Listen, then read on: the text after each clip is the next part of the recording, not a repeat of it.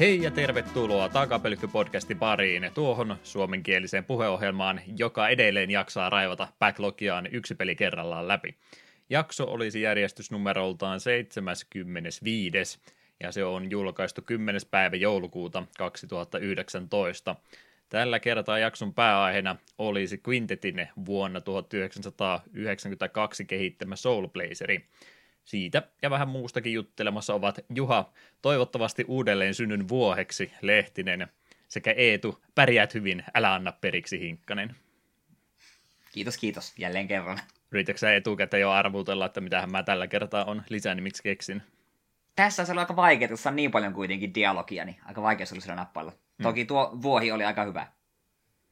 Olisit sen halunnut mieluummin itsellesi. No kukapa meistä ei haluaisi olla vuohi. Mukavia eläimiä. Joskus sitä maininnutkin, että jos noita kotieläimiä, tämmöisiä niin kuin maatalouseläimiä olisi, niin eikö vuohi olisi aika hyvä valinta lemmikiksi? Se voisi olla aika passeli. Pitää tunkeilijat loitolla puskee ne pois omalta pihamaalta. Niin, aiheuttaa päänvaivaa point and click-peleissä. Niin. No, melkein pelkkää hyvä, mutta näin. Hankalia kysymyksiä. Eihän mä heittänyt edes alkukysymystä sulle ollenkaan. Netti-ilmiö, meemi-ilmiö. Mitkä on sun todelliset mielipiteet ja tuntemukset Baby Yodasta? Se on jo niin nähty. Nuori Yoda vai vanhakin? Sä et tainnut niitä Star Wars-ihmisiä ihan suurimmasta päästä ollut. Minä olen 6 elokuvaa nähnyt, uusimpia en ole katsonut vielä yhtään, ja siis on ne minusta ihan kivoja elokuvia, mutta en ole nähnyt vielä mitään syytä katsoa episodi 7-9, tai 9 se on vasta tulossa. Odotat, että näkee kaikki kerralla. Joo, ehkä ne jossain kohtaa voisi sitten katsella, mutta ei tosiaan ole kiire. Kympillä sitten, kun CD-onnista saa kokoelmaboksi, sitten aikaisinta. Niin. Ainoa tuohon Baby Yodaan liittyen, mille vähän hymähdin, sattui tulemaan vastaan, kun Nuno avopuolisen lapset katsoivat versiota, missä on tämä Sithin koostossa tämä Yoda vastaan Palpatine taistelu, hirveä spoileri, niin siihen oli korvattu Yodan tilalle vauva Yoda jokaiseen kohtaukseen, niin se hymähdytti. Niin, sehän ei Suomessa nyt edes vielä ollakaan virallisesti ulos tullut tämä Disney Plussa, mutta onko mitään kiinnostusta sitä ruveta edes hommaamankaan? En usko, ei nykyiselläänkään kerkeä kaikkea katsoa. Mitä pitäisi.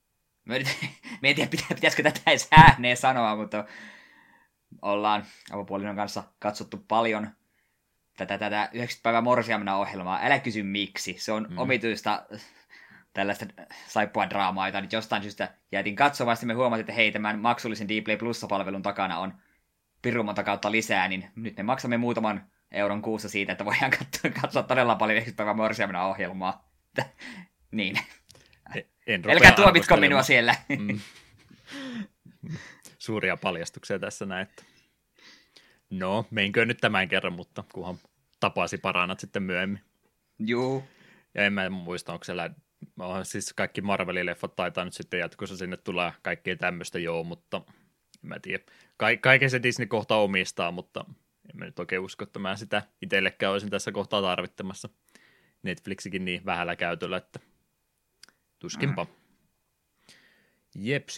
Meillä on tässä näköjänsä kovastikin ollut pelejäkin pelailtavana ja muutenkin tuossa otettiin puheenaiksi, että meillä nämä alkuhypinät vaan venyy ja venyy entistä pisemmäksi, mitä pisemmälle podcastissa päästään, niin ehkä jossain kohtaa parannamme tapamme, mutta ei nyt tehdä sitä tällä kertaa, niin annahan tulla nyt täyslaidalle, että mitäs kaikkea siellä on joukossa. Joo, tässä on pari ekaa, mitkä viime kerralla nopeasti mainitsinkin.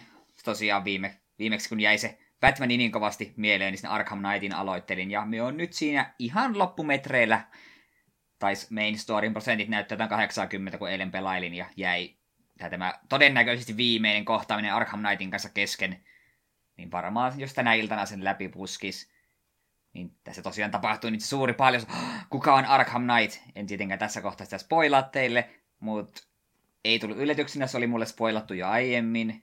En täsmälleen tiedä, kuka hän on, mutta tiesin kyllä taustat. Ja olen käsittänyt, että moni tuota peliä pelannut kova Batman-fani osasi alkumetrillä sanoa, että hei, se on muuten se jätkä.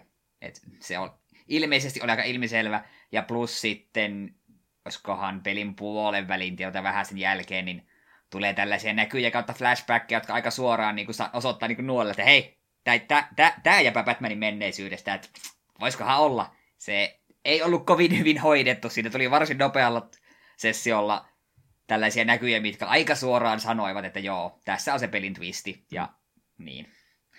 Kuningas Arthur. Joo, se on aika kova. Mut joo, muuten tuo nyt on ollut perus Batman, ja kyllä me on tosta nauttinut. Siitä viime kerralla taisin nopsaan myös mainita, että se Batmobile on kyllä ehdottomasti ton pelin huonoin lisäys.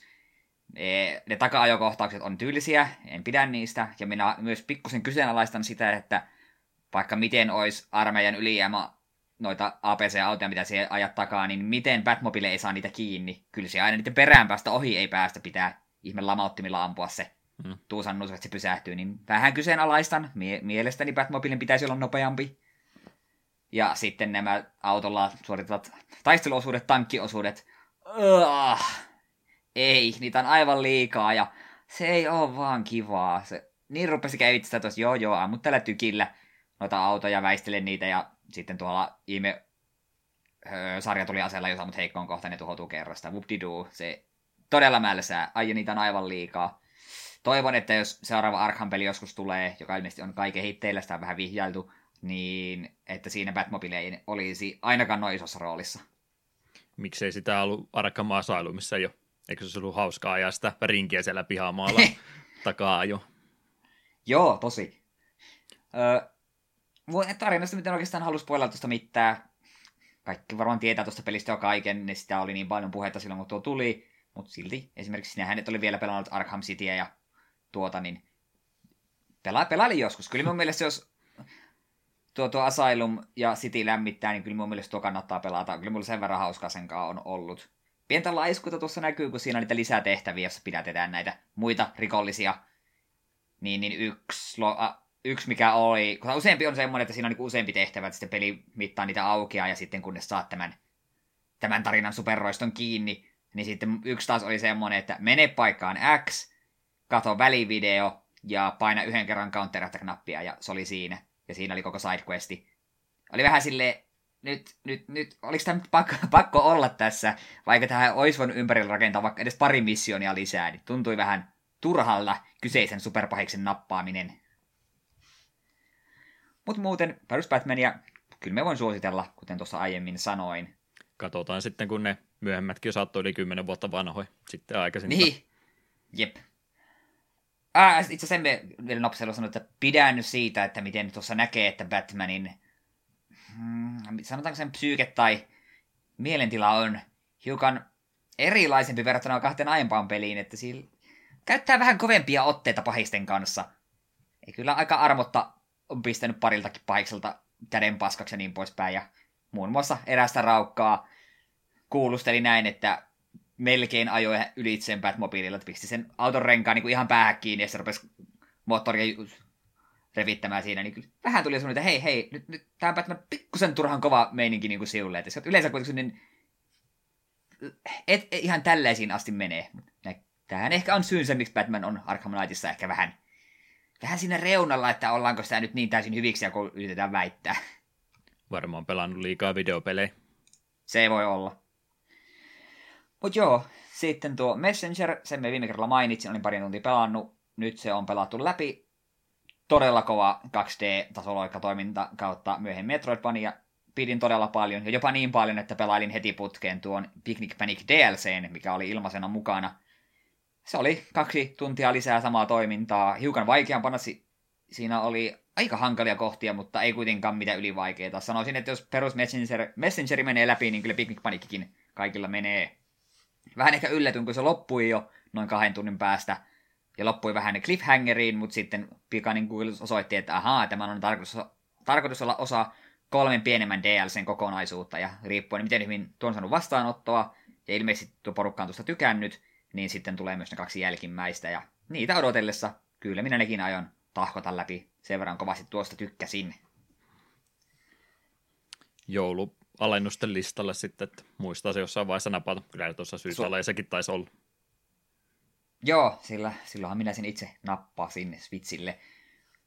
Sitten pitkästä aikaa ajattelin joskus Steamin puolella jotain peliä aloitellaan, ja useamman kerran on ollut tästä Ys-pelisarjasta puhetta, lausunko kerrankin oikein. Joo, varmaan mutta ensimmäinen kerta kun oli. Nyt meni putki rikki, että enää tahalla yritän ärsyttää mua. Wise. Mutta joo, tosiaan tuo Out in Felghana, mie jouduin vähän googlettelemaan, että onko Origins vai tuo Felghana tullut ensin, ja ilmeisesti tuo Felghana on 3 remake. Näin olin käsittävinä, niin kuin asiaa tutkin. Pitäisi olla näin.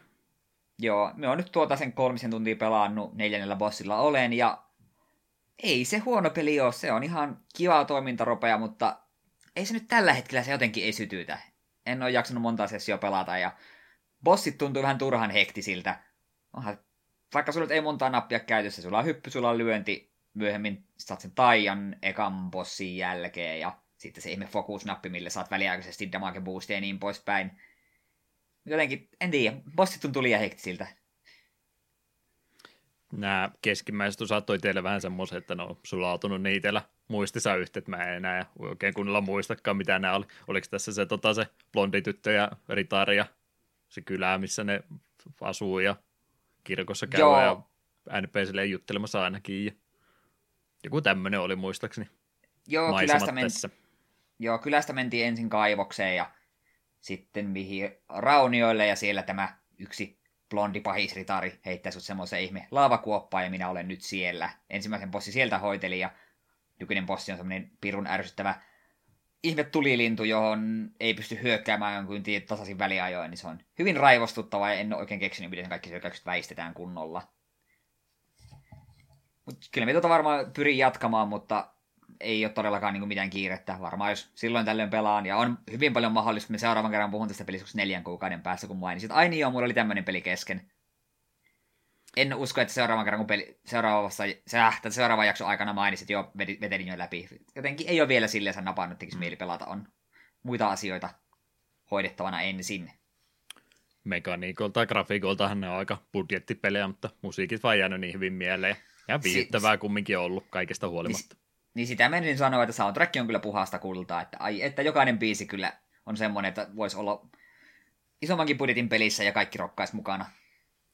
Täytyisi tutustua siihen alkuperäiseen versioon, se oli ilmeisesti platformeri ennemminkin, että se oli, teki vähän Zelda 2, että muutettiin systeemiä ja sitten todettiin, että joo, ei tämä taidekkaan näin toimia. Että ihan hyvä, että ne remakeasivat sitten tuolla tavalla. Mm. Joo, sitten vielä viimeisin, mitä nyt olen pelaillut. Tämä kyseinen peli tuli muutama vuosi sitten, siitä se aiheutti innostusta, kun se meni Kickstarteriin, sitten se tuli ulos, sitten lopputulos oli se, että kaikki, joka sanoi, että no, tämä on just sitä, mitä te odotitte, mitä te valitatte, ja sitten se oli sitä valitusta, että tämä on ihan paska. Ja nyt, mitä olen käsittänyt, niin tällä hetkellä konsensus taitaa olla sitä, että se on ihan ok. Nimittäin joka leilee. Olen itse maininnutkin, että en ole Banjo-Kazooiea ikinä pelannut. Kovasti toivoisin joskus pelaavani, niin mulla ei tätä kohtaan silleen ollut mitään hirveitä odotuksia tai nostalgioita. Mutta ajattelin, että no, 3D-tasoloikkaa, jos on paljon keräiltävää, niin kai se joskus pelailla. Ja tämäkin oli Switchin aleissa, niin minä sen siitä sitten nappailin. Ja on nyt toisessa maailmassa. Ja minun mielestä on tähän mennessä ollut ihan viihdyttävä. Ei tuo missään mielessä semmoinen, että vauta on paras, mitä en ole ikinä pelannut, mutta semmoinen, että mitä minä nyt se 5-6 tuntia on pelaillut, niin olen tykännyt. Käsittääkseni tuossa ei ole kuin 5 maailmaa. Ja juttunahan on, että sitten kun siellä maailmassa kerät näitä sivuja, joilla voit avata toisia maailmaa tai sitten laajentaa jokaista maailmaa kerran, niihin aukeaa enemmän tutkittavaa. Joka on ihan hauska mekaniikka. Siinä on vaan semmoinen ongelma, että me heti ekassa kentässä minä nuohoilin sitä niin pitkään, niin paljon kuin mahdollista. Sitten tutkin sitä laajennettua maailmaa niin paljon kuin mahdollista. Sitten kun menin kakkosmaailmaan, niin minä saman tien laajensin sen. Ja minä olettaisin, että jos me samalla tavalla nyt nuohoon sitä kakkosmaailmaakin, on sitä aika kauan jo nuohoillut jo kaikkia paikkoja yrittänyt tutkia, niin kun minä olen kolmanteen maailmaan, niin minä samalla tavalla laajennan sen ennen kuin minä käyn sillä niin sanotussa alkuperäisessä maailmassa. Niin siinä mielessä tuntuu tuossa ehkä pitänyt tasapainot jollain muulla tavalla, kenties sille, että vasta kun sä oot kaikki ne 5 maailmaa saanut avattua, niin sitten voisi vasta laajentaa. Niin sitten tulisi niinku semmoinen, että nyt minä tulen tätä paikkaa tutkimaan niinku uudemman kerran uusin silmin. Se, mitä tuosta nyt lähinnä niitä kritiikkiä kuullut, niin ollut justiin se, että joo, on selvästikin Banjo-Kazooiemainen, mutta sitten se ei tee sillä yhtään mitään uutta, että se on käytännössä sama peli, mutta vähän modernimmalla ulkoasulla sitten vaan. Että olisi vähän enemmän toivottu päivityksiä sitten siinä mielessä. Jep. Ja se yksi syy, miksi minä nyt tuun hankin, koska me on pakkomielteinen ja minä haluan pelata pelit järjestyksessä, niin se Impossible Lair, se jatko-osa, tai spin-off, joka on ilmeisesti 2D-tasoa loikkaa, niin se on saanut tosi paljon kehoa, että se on todella mainio peli ilmeisesti, niin minä haluan pelata tuon ensin, että minä voi Impossible Lairiin tutustua. Että pysyt tarinallisesti mukana menossa. Kyllä. Ja itse asiassa minä myös sanoisin, että yksi tuon pelin isoja ongelmia niille, ketkä paljon on pelannut niitä alkuperäisiä Banjo-Kazooie ja niin poispäin, että tuo liian tarkkaa tosiaan yrittää olla Banjo-Kazooie, koska sulla on nämä kaksi hahmoa, jotka on niin kuin Banjo-Kazooie. Sitten nämä puhuu tätä ihmekieltä, joka on etenkin sen Joukan ja tämän pahis ampparin puhumana todella ärsyttävän kuulosta. Sen verran, mitä Banjo-Kazooien puheita kuuluu, niin ne nyt ei niin pahoja. On tietenkin tässä niin kuin, tarkoituksesta mahdollisimman ärsyttäviä. Ihme ähkimistä sen ampiaisen puhe. Ja muutenkin siinäkin missä näkyy, että yrittää olla Banjo-Kazooie, kun on Pageitä ja niin pois. Mutta kaikki niin kuulostaa siltä, että nämä vois olla Banjo-Kazooie rip-offissa, niin vähän. Ymmärrän, että miksi ihmiset on pettynyt, mutta olivat silloin pettyneitä, mutta tälleen ilman mitään nostalgialaseja, niin parinkymmenen pelistä nämä tuosta maksoin, niin ihan kiva. Mulla on ollut ihan kivaa sen kanssa, ja se on tällä hetkellä riittänyt. Suurin kunnianosoitus, mitä voi pelille ikinä antaa. Ihan kiva. Jep.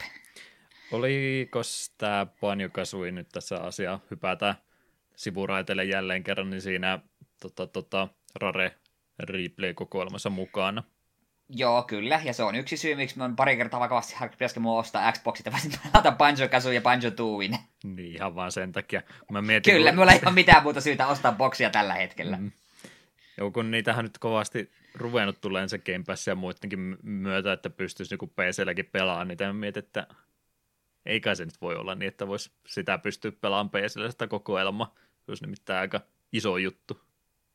En usko. Toivottavasti jonain päivänä. Kyllä se nimittäin Banjo-Kazooie olisi ihan mainio jakson aihe muutenkin. Kyllä. Oltiin DK64 aika kovia silloin aikanaan, niin se voisi olla vähän parempi vaihtoehto. Jep. Ja kyllä se on tosiaan Banjo-Kazooie semmoinen peli, että minä haluaisin joskus pelata, mutta en haluaisi ruveta emulaattorin kanssa pelleilemään. Että jos tosiaan jollain ihmeen kaupallinen Switchille ilmaantoisivat, joka tosi vaikuttaa vähän epätodennäköiseltä, kun eikö sitä tämä Sakurai, kun se sanoi silloin, kun Banjo tuli tuohon hahmoksi Smashiin, että jos haluatte pelata Banjo-Kazooieta, niin menkää Xboxilla pelaamaan. Mieluummin.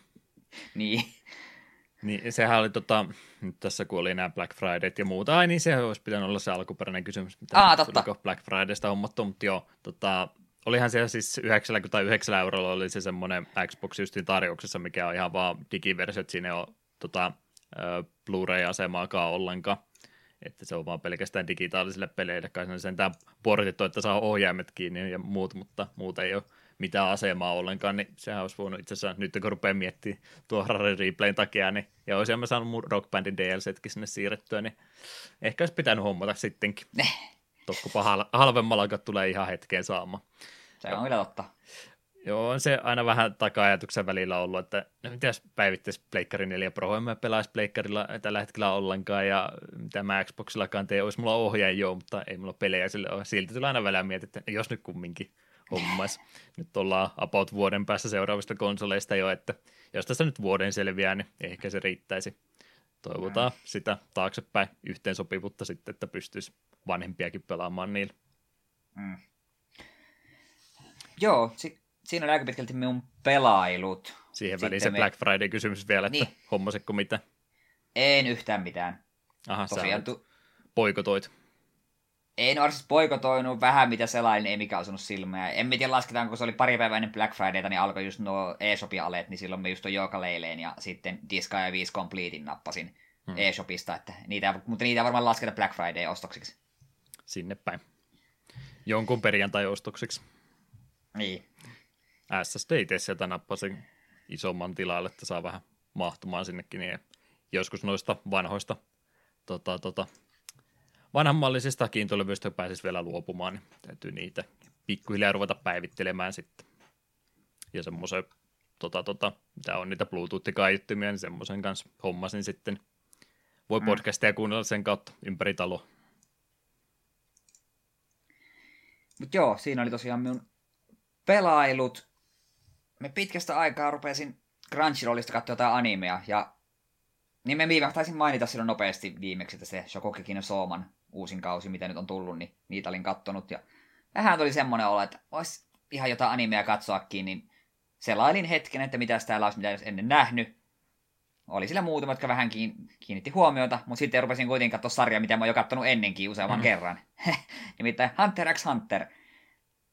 Tämähän on tämä varsin pitkäikäinen manga, joka ilmeisesti vieläkin jatkuu vaikeuksista huolimatta.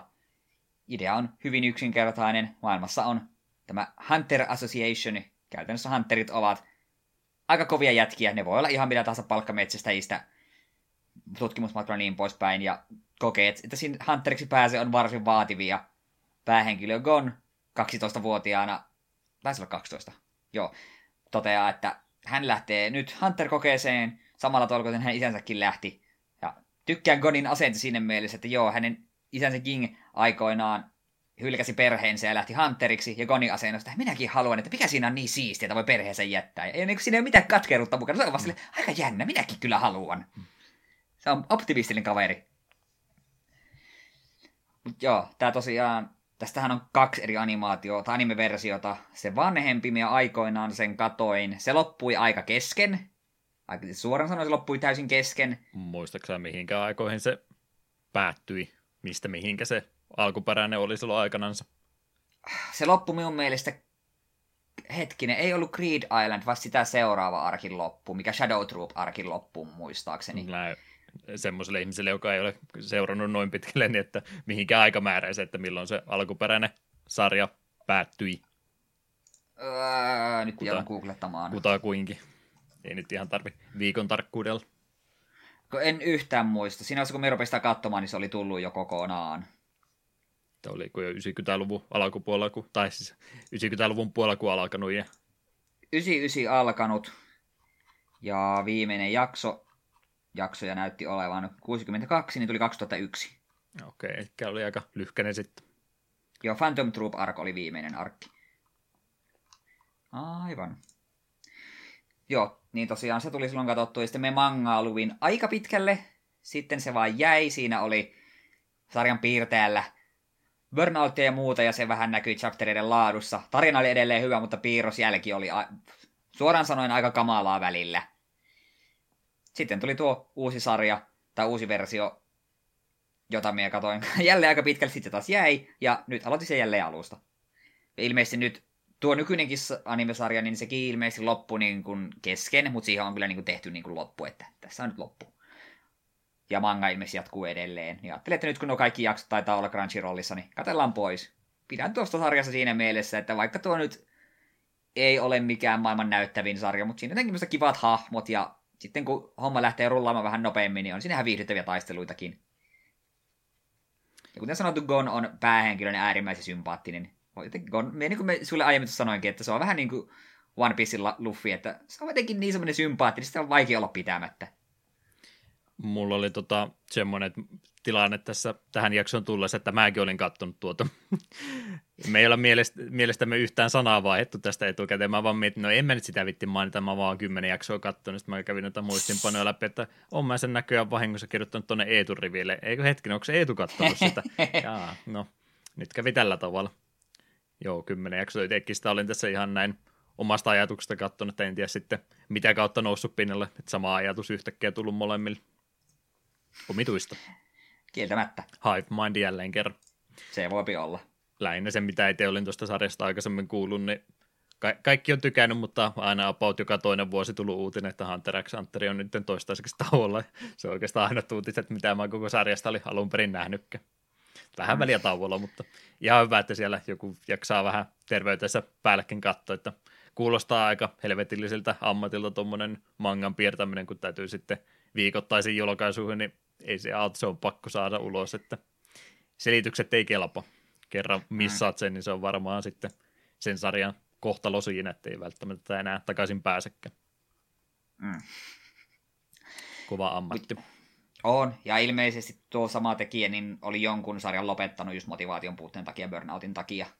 Hunter x Hunterissa sillä ilmeisesti on niinku visio, että miten tämä menee, ja hän sen aikoo, heillä mitä hyvänsä loppuun asti, niin pitää sitten, jos se manga joskus päätökseen tulee, niin jostain lukea sarjan jälkeen spoilerit, että mitä sitten tapahtuu. Mm. Joo, ja se piti vielä sanoa, että minusta tässä on myös varsin ikonisia hahmoja. Gon nyt itsessään on ihan tunnistettavaa, ja sitten hahmon nimeltä Hisoka. Hisoka the Magician on myös sellainen, että väittäisin, että se on suhteellisen helppo tunnistaa, ja aika usein, jos katsoo sitä animekonista tai muista kuvia, niin kyllä sille 1 tai 2 Hisokaa jossain pyörii. Suosittu sarja kumminkin. Juu, kyllä se on varsin pidetty ollut. Mut joo, siinä nyt oli minijutut tällä erää, koska en aio puhua teille enempää yhdyspäivää morsiamena sarjasta. Joten kerropa Juha äkkiä, mitä sä oot pelaillut. Säästetään se sarja sitten omalle extra-jaksollensa. Sarjallensa. Jakso kerrallaan käydään läpi kommenttiraidat annetaan. Mm. Saako antaa verkkokaupalle ensin palautetta tässä kohtaa? Saa. 3 viikkoa sitten tilannut Ring Fit Adventuren, koska talvea vasten tämä ihminen täällä päässä lihoa aina niin kovasti. Mä ajattelin, että täytyy jotenkin sitä vastaan taistella, ja nyt tuli tällä viikolla viesti, että valitettavasti se ei kyllä taida jouluksi ehtiä, että menee ensi vuoden puolelle. Ja mulla on täällä ollut monta viikkoa ostettuna jumppamattokin edelleen muoveissa, ja mitä aikuinen ihminen tällä tekee, jos ei ole Ring Fit Adventurea? Nyt mä saan heittää kameran kanssa sen tonne sohvalle pois, koska mä en viime kerralla sitä onnistunut tekemään. No, luotetaan Giganttiin, että ne lupas ainakin vähän nopeammin sen lähettää, kun mä sieltä tilasin sen uudestaan. Haluanko me tässä kohtaa huomata, että me kun Gigantin kautta hankittiin pesukone ja kuivausrumpu, niin se oli melkoinen show, että me saatiin ne tänne ja saatiin vähän pienet hyvitykset, koska se viivästyi ja epäonnistui pari kertaa se toimitus. Aha, ei jaksanut kantaa ylös asti. No. Alaovella käytiin, mutta siihen loppuvoimat. Siellä oli vähän ongelmia tämän toimituksen kanssa. Kuollut eläin pesukoneen sisällä. Ja väärään paikkaan viety pesukonetta, ja sitten kun oli sovittu uusi aika, niin se ei ollutkaan järjestelmään kirjautunut, ja koko päivän oli, että missä se tulee se soittelu. Joo, no eipä täällä kyllä näy, että teillä olisi tänään tulossa mitään. Että, aha, no kiva. Ei sitten, muuta vaan vapaata otetta. Jep. No, toivotaan parasta ja pelätään sitä pahinta. Mä varmaan Diablo 3 sanoin viime kerran, että mä sitä varmaan kokeilen. Eikös jee? Joo, oli sitä puhetta. Ei me tietysti koskaan kuunnella, mitä toinen puhuu tässä alkuhöpinöissä, että mäkin aina sammutan aivoni tässä 20 minuutiksi, ja sitten herään, kun se kuulee omaan nimensä, että nyt on minun vuoro puhua. Joo, mä puhuin sulle, että nyt voisi olla se viimeinen kerta Diablo 3 pelata, ja olen mielestäni lupaukseni pitänyt, että mä sitä aika ahkerasti pelasin, en uskaltanut tuntimäärää katsoa, koska vähän liikaa tuli taas ehkä pelattua. Se on toi Diablo ehkä mulle vielä pahempi kuin mitkään MMOt, että MMOissa yleensä on se, että nyt mä oon tehnyt tänä päivänä oikeastaan kaiken järkevän, mitä mä pystyn tekemään, tai mä oon tällä viikolla tehnyt kaiken semmoisen oleellisen tästä eteenpäin, niin joko täytyy altteja pelata tai muuta, niin siinä tulee semmoinen luonnollisempi lockout-hetki, että milloinka voi hyvin mieli vaihtaa peliä tai tehdä jotain muuta, että oikein tästä eteenpäin ei ole järkevää tehdä, mutta kun Diablossa sitä ei oikeastaan ole. 5-10 minuuttia yhden Great Riftin clearaamiseen menee, ja sitten pistetään lisää vaan, niin yhtäkkiä sitä on 6 tuntia mennyt päivästä hukkaan, ja sitten katsot, että voi sitä ehkä yhden vielä, ja jos sitten lokaa pois, niin ne on kyllä paheutumista ARPG:t, että niistä ei oikein sitä luonnollista hetkeä tule koskaan sitä lopettaa, että totta kai se kierri löytäminen menee koko ajan vaikeammaksi, ja sitten niitä tämmöisiä power-level-hyppyjä ei enää niin usein tulekaan, ne rupeaa olemaan semmoisia marginaalisia päivityksiä, mitä pystyy hahmollensa enää tekemään, ja siihen pisteeseen nyt on tuossa parin viikon pelaamisen aikana pääsin, niin totesin, että eiköhän tässä kohtaa ihan hyvä luovuttaa.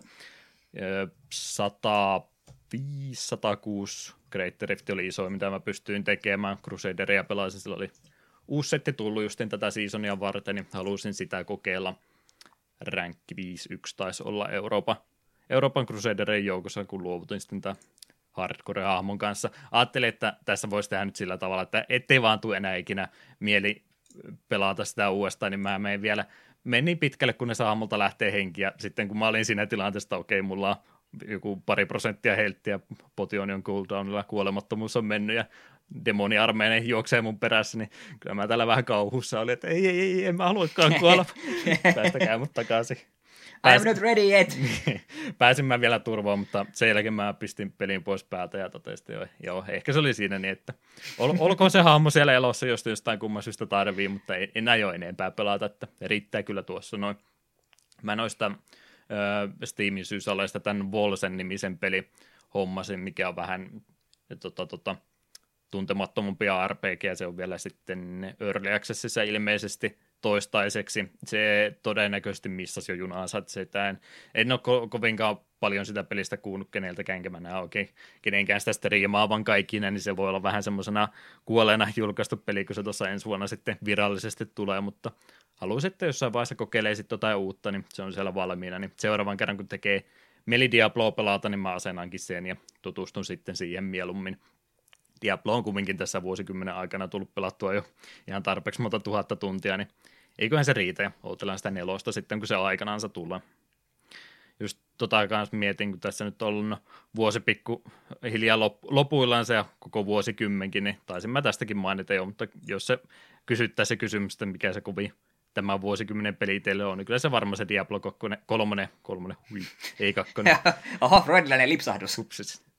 Diablo 3 varmaan, että tiedän sen maineen ja ongelmatkin tiedän, varsinkin kun on niin paljon tullut pelattua, mutta se oli ensimmäinen itselle tuon genren edustajista, mitä tuli pelattua. On hyvinä ja huonoina hetkinä pelistä tykännyt ja niin paljon on pelitunteja takana, niin en oikein parempaakaan vaihtoehtoa keksi. Pystyisikö sä nimeämään vuosikymmenen kovinta peliä? Tämä taisi olla itse asiassa PP:llä kysymyksenäkin tällä hetkellä tätä nauhoitteessa voimassa, että sen sijaan, että sinne vastattaisin, mä kysyn sen sulta täältä näin. Hyödynnän näitä samoja kysymyksiä. Pitääpä vinkata Hasukin, jos haluaa meidän vastauksia, pitää kuunnella meidän jakso huolella. Joo jos ehtii Hasukin tämän kuuntelemaan ennen omia nauhoituksia, niin joo, Diablo 3 on mun vastaus. Tämä on varmaan erittäin virallinen vastauskanava, oma podcasti. Kyllä. Vaikea sanoa, tuon takia me en ole vielä PPCn Discordin puolella kysymykseen vastannut, kun me on vähän vaikea sanoa. Kyllähän nyt mun kaikkien suosikin tällä hetkellä on Persona 5 ja se on tullut tällä vuosikymmenellä. Mm. Mut, niin. Kun me silti kuitenkin miellään, että tuonne vuosikymmenen peli sen pitäisi olla joku semmoinen, jolla on oikeasti iso impakti, ei pelkästään minuun, vaan kaikki muihinkin. Eikä tarvitse olla vaan, niin, tämä on henkilökohtainen kysymys, ei tässä nyt toisten mielipiteitä kaivata. No minä yritin mennä syvälle, mutta ei sitten. Minä sanon Persona 5. Se olisi kaikkea sitä, mitä minä siltä odotin ja vielä enemmänkin. En aio silti Royalia ostaa, koska ei ole tulossa Switchille. Haistakaa paska. En halua pelata Pleikka 4:llä sitä uusiksi. Voi. Mikä se toinen vastaus olisi ollut, että mihinkä kaikkein eniten tunteja laittanut ne? Olisiko siihen ollut jotain toista vastausta kuin Persona 5? Sä et sillain samalla tavalla noihin tommosiin peleihin panosta kuin minä, niin sulla ehkä ihan niitä tuntimääriä samoja ole, mutta muistatko mitään, mitä olisi tullut vähän enemmän pelattu? Slate Spire. Hetkinen, milloin Isaac Rebirth tuli? Kyllä se tällä vuosikymmenellä kumminkin on, että... Niin, sanoisin, että Isaac tai Slate Spire. Mä oon muuten Isaaciakin pelannut, kiitos muistutuksesta. Ei perkele! Ettei vaan mene junaputki. Yrittänyt Creed Modessa saada kolikkoja kerättyä vähän enemmän Creed Machineen. Se on mainio tunne, kun sä oot ensinnäkin täydet kolikkomäärät kerännyt loppuun asti, ja sitten sä oot Creedia hengiltä, kun sä oot vähän liikaa upgradeja jättänyt välistä. Ja seuraava runi oli melkein yhtä miellyttävä. Nyt oli kolikkoja tarpeeksi ja upgradejakin tarpeeksi, ja sitten kun Creed Machine tulee, se meni sitten toisen kolikon jälkeen tukkoon samantien. Siinä kohtaa meni peli kiinni. Oliko vähän semmoinen, että Macmillan on siellä suoraan seurannut sun pelaamista, ja noit nyt. Se kyllä ihan noissa perusruneissakin huomaa, että mitä enemmän sulla on semmoisia upgradeja, mitkä niinku, vaikka luck-stattia nostaa tai muuten vaan kolikkojen määrää lisää, niin se tarkoittaa sitä, että aina kun on se donation machine, se menee entistä aikaisemmin tukkoon, mitä enemmän sulla on tämmöisiä upgradeja. Se on fakta. Se on varmasti koodattu. Se voi olla. Tämmöistä kokemusta ainakin on. Celeste on sitten se peli, mitä mä oon tässä myöskin pelannut. Eetu sitä kehuskeli aikaisemmin ja olen kyllä tiedostanut pelin suosion jo aikaisemminkin, mutta ei ollut tullut vaan sopivaa hetkeä löydetty, että milloin sitä tulee kokeiltua. Niin nyt halusin Diablon jälkeen jotain ihan muuta pelata ja Celeste oli sitten se valinta. Ja mitä siitä nyt enää tässä kohtaa voisi sanoa, mitä kaikki muut ei ole kehunut. Kyllä se melkein täyden kympin peli on omastakin mielestä. Kontrollit toimii, graafinen tyyli on sitä SNES-plussaa ja musiikkiraita on mitä mainioin. Se on nyt, katsokko sulla on tuosta Dashista niin kuin vähän kokemusta, niin seuraavan kerran, kun otetaan Towerfallia yhdessä, niin ei ole enää niin yksipuolista tämä pelaaminen. Paljon helpompaa, joo. 119 mansikkaa mä normaalisti pelaan tässä sain sain hommattua, että mulla oli oikeastaan sen, että aina kun mä näin, että jos se on, niin kyllä mä niin pitkäksi aikaa jäinkin sitä sitten yrittämään, että sainkin sen sieltä, että kaikki, mitkä jäi välistä, niin oli semmoiset, että mä jotain huonetta huomannut tai ei löytänyt, mitä kautta tuonne pääsee, niin ne mä sitten skippasin, mutta en mä kyllä muista, että mä olisin yhtään jättänyt sen takia, että mä en vaan yksinkertaisesti saa sitä mitenkään. Totta kai mitä pisemmälle peli eteni, niin aina vaan vaikeammaksi ja vaikeammaksi meni, mutta kyllä se sitten reilu peli on, että ei siinä mitään semmoista aivan mahdotonta sentään ole, että ei tässä mihinkään Kaiso Mario olla kumminkaan menossa, tai vaikka suht vaikea pelin maine onkin saanut, niin kyllä se mun mielestä vielä ihan suoritettavissa on, ja jos sitten pelottaa, että ei pysty tämmöistä peliä pelaamaan, niin ne on tosiaan vaan lisää kerättävää, että jos kaiken skippaa tuommoisen ylimääräisen, niin kyllähän se sitten suht helppo tasohyppely on, ja siellä taitaa se assist-moodikin olla sitten, joka vielä jollakin tavalla helpottaa, en ole siihen tutustunut.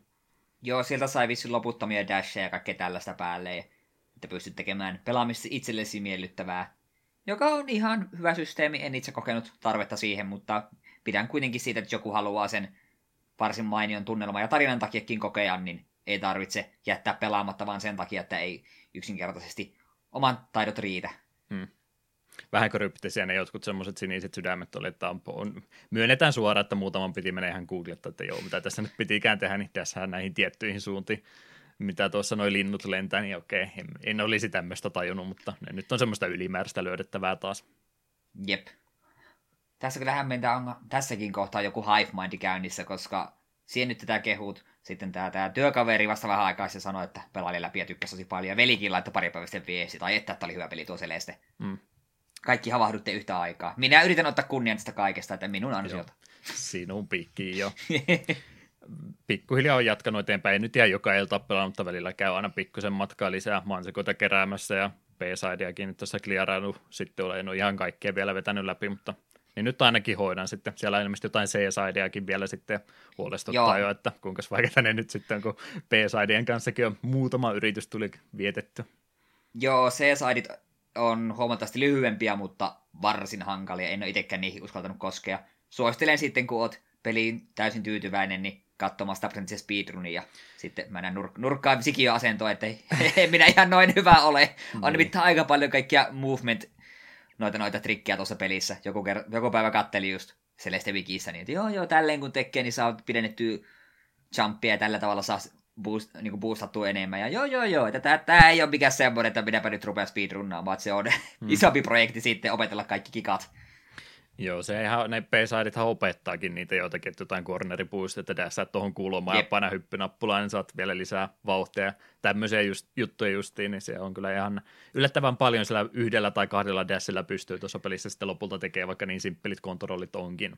Jep, ja tuntuu suorastaan, että pelintekijä on niin tiedostanut, että hei, nyt tehdään semmoinen peli, mitä porukka haluaa speedrunnata, ja tehdään paljon tällaista pientä kikkailua, mitä ammattilaispelaajat tai expertit voivat hyödyntää. Ja mä olin niitä omituisia ihmisiä, jotka oli se alkuperäisen Celesten pelannut läpi, mutta ei sitten varsinaista kiinnostusta tähän uuteen versioon ollut. Sitä ei alun perin muistanutkaan, että se oli sen niminen peli, että vaan sitä kun on sitä nähnyt pelistä videota aikaisemminkin jo, ja nyt kun oli taas se minipelinä siellä se alkuperäinen, musta tai niin joo, tämä oli tämä sama peli, että ja välttämättä ei sillä olisi tunnistanutkaan. Mutta joo, ihan hyvä, että sen speedrunin sinä mainitsitkin. Mä en oikein tiedä enää, mikä mun kohtalo tulee noiden speedrunien kanssa olemaan, että rupeeko pikkuhiljaa jo ikää painaa vastaan, mutta jotenkin aina mitä enemmän näitä vuosia tulee, niin sitä vastahakoisempia, että nyt jos rupeaa jotain speedrunaa, niin se on 100-200 tuntia menee taas siihen aikaan, että jaksaako sitä nyt enää niin tehdä. Jos jotain speedrunaa, niin tämä Celeste olisi kyllä varmaan ihan erinomainen valinta siihen, että mitä mä kävin noita speedruni.comin tilastoja katsoa läpi, niin tai ilmeisesti oliko tämä 6. vai 7. suosituin speedruni ikinä, että se on ainoastaan Mariot siellä ja Portal on suositumpia. Että taisi olla jopa Super Metroidiakin suositumpi speedruni tällä hetkellä ihan näin siis.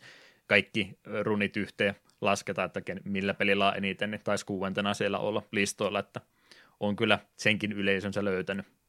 Jep.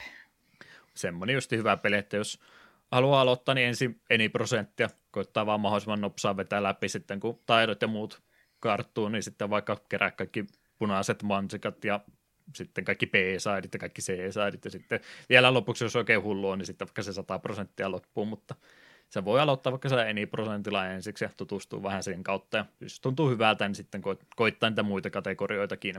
Tuntuu ihan suorastaan speedruniksi tehdyltä peliltä tuo muutenkin. Jep, sitä on moni sanonut. Siitä vaan speedrunia katsoisi tuossa. Käy samaa mitä monessa muussakin. Että hei, tää huone oli tosi vaikea. Sitten katsot, kun se speedrun ajallaan kahdella dashille vetää sen koko huoneen jollain ihme kikalla. Aivan. Muuta, mitä piti speedruneista tässä sanoa. Mulla oli eilen illalla tosi omituinen tapahtuma. Mä katselin League of Legends-aiheisia videoita.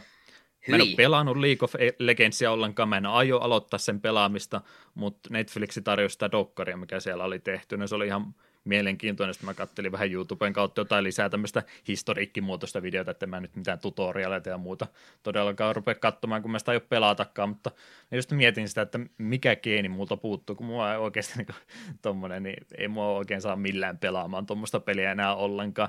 Muutenkin koko online-pelaaminen tuntuu mulle tällä hetkellä olevan vähän semmoista pakkopullaa, että Overwatchia nyt ehkä justiin selvinpäin vielä jaksaa pelata, mutta siihen se aika lailla sitten jääkin, että mä vaan oikein jaksa sitä, varsinkaan tiimipohjasta tuommoista pelaamista enää, että jos se olisi semmoinen sateenkaarimaailma, missä kaikki olisi ystäviä toistensa kanssa ja onnittelee hyvistä pelisuorituksista muista, niin sitten mä voisin ehkä sietää sitä vielä, mutta se on se 1-12-vuotias, siellä rääkyy mikrofoni jotain ihmeellisyyksiä, niin se on mulla saman tien poikki siitä, että joo, ei minä rupea tämmöisiä pelaamaan. Hetkinen, olit siellä silloin mukana, on siitä useampi, vaan silloin kun Hero of the Storm tuli, niin sitä, meitä oli muutama henki, jotka sitä sitten parina iltana pelasi. Olitko siinä mukana? Mulla on semmoinen mielikuvaisuista olla. En ole sekuntiakaan pelannut. Okei. No meitä oli kuitenkin muista 3 vai 4 henkeä. Me pelattiin sitä muutama, että hei, tämä ihan kiva, olisi joskus pelata. Ja sitä ei hetkeä ikinä tullutkaan, että kaikki olisi kiinnostunut yhtä aikaa. Sitten se jäi. Niin. Ja nyt siellä on liikat lopetettu ja peliä enää kovinkaan aktiivisesti kehitetäkään enää. Että se olisi varmaan se ollut, mutta sekin meni sitten ohitse. Harmi. Jep, se välissä kokeilisi kyllä vaikutti ihan kivalta, mutta sehän noissa on, minkä takia en ole Lolia tai Dotaa ikinä pelannut, että se kyllä vaatii sen, että sulla olisi se oma kaveriporukkanenkaan pelata, en randomeenkaan, en mene mistään hinnasta pelaamaan, me on kuullut niin paljon, että miten myrkyllinen se peliyhteisö osaa olla. Vastustajien terästalkit, mä kyllä, siis oon mä nyt nuorempana salibändiä ja muuta harrastanut, että siis kyllä mä vihollistiimin suunsoitu, että tämä kestää, mutta se kun rupeaa niin kuin omat tiimin jäsenet niin huutaan keskenään, niin se on se kohta, missä kohta itse ei enää pysty millään jaksamaan se eteenpäin, niin se on vähän liikaa itselle. Ja sitten kun rupeat miettimään, että mitä on semmoisia 1 vastaan 1 pelejä, mitä voisi kilpailullisesti pelata, niin se menee sitten tappelupeleihin. Ei mulla mitään niitä vastaan, mutta kun mä en ole niitä tarpeeksi pelannut, niin se on niin iso vuori sitten siinä edessä, mitä pitäisi lähteä kiipeämään, että mä oppisin niitä ikinä enää tässä vaiheessa pelaamaan, niin en mä oikein tiedä. Ja mitäs niitä nyt muita sitten 1 vastaan 1 pelejä onkaan kuin tappelupelit, RTS, että mä oon vielä surkeampi niissä, kuten Eetu Starcraftin kautta tietää, ja mieluummin haluaisin vaan rauhassa ja harmonissa rakentaa omaa peissiä, niin se ensimmäisen 1,5 tuntia. Niin, en mä tiedä. Ehkä mulla ei nyt ole oikeasti sitten olemassa semmoista peliä, mitä mä voin kilpailuissa mielessä pelata. Jos olisi joku peli, ja mikä olisi vielä jopa 2 vastaan 2, niin oispa Windjammersista kilpailuhenkinen online-peli, niin me voitaisiin Eetun kanssa pistää Windjammers 2 vastaan 2 tiimi pysty. Me menisin just sanoa, että Windjammers olisi aika hyvä, jos siinä olisi joku e-sportskene. Siihen voitaisiin osallistua, voitaisiin samannäköiset 90-luvun tuulipuvut hommata ja oikein värikkäät aurinkolasit, niin voitaisiin kiertää vähän turnauksia läpi. Toki, mainio idea. Se voisi vielä mennä. Mutta joo, en tiedä tuleeko sitä enää mitään speedrunattua. Pikkusen ihan näin, tai haluaisin ärsyttää Tuulinin Nikoa sillä, että voisi vaikka Mega Man 4:stä vähän pelata ja uploadata vaan yhtäkkiä videoita. No, siinä on uusi kärkiaika, että pitääkää hyvänä ne ja sitten kadota taas pariksi vuodeksi. Se on ihan mukavaa mun mielestä. Se on sitä paljon mielihyvää. Ennen kuin mennään ihan kokonaan podcastissa eteenpäin, sanoin juuri, että alkuopinnot on vähän tämmöisiä pitkiä. Ei se näköjään muutu yhtään miksikään. Speedrunin aiheisia podcasteja nyt oikein enää valitettavasti tunnu olevan. Framesaverissa meni nurin silloin about vuosi sitten. En nyt halua tässä kohtaa selittää minkä takia. Siinä oli ehkä vähän draamaakin takana, mutta joo. Se on ollut tai mennyt, eikä se minua koske. Se oli hyvä sarja, se loppu. Aikana oli Sunday Sequence Break ja Final Split oli tosi hyviä, ne oli semmoisia striimipohjaisia videomuotoisempia podcasteja, missä samalla käytiin uusia glitsilöydöksiä ja jotain uutta ennätysaikaa katsottiin porukalla läpi ja kommentoitiin, ne oli tosi hyviä ja niitäkään ei ole enää moneen vuoteen ollut. Kattelin vähän vanhoja jaksoja tuossa pois ja tuli haikea olla, että miksei kukaan näitä enää tee. Ja oikeastaan kaikki tuommoiset speedrun ja podcastit, niin ne on oikeastaan loppunut ja kai siellä jotain vielä on, mutta ei oikein ole mikään niistä juurtunut kuunnella sitten kiinni, että tästä nyt viesti eteenpäin, kukaan nyt tämä ikinä kuuleekaan, niin lisää speedrunia aiheisia podcasteja, please. Tarvitsisin semmoista elämää, niin vaikka tuonne Finransin suuntaan vai Speed Games United nimellä, kun ne nykyään menee, niin sinne suuntaan viesti, että tehkää nyt joku teistä, vaikka suomenkielinen podcasti, niin haluaisin kuunnella, ettei tarvitse itse ruveta tekemään. Mutta joo, ehkä joskus vielä tulee speedrunattuakin vielä jotain. Blaster Master 02 sitten joskus. Nimenomaan. Tai jos PPC sponssaa, niin knäkkiäkin voi harkita. Eiköhän se olisi alkuopinnosta tarpeeksi? Vai? Tiesikö, eiköhän. Kelpaa. Soul Blazerista musiikkia kovastikin ollaan tänne joukkoon laitettu. Lonely Town ja The Minds-nimiset kappaleet tähän väliin. Eiköhän mennä podcastissa sitten eteenpäin.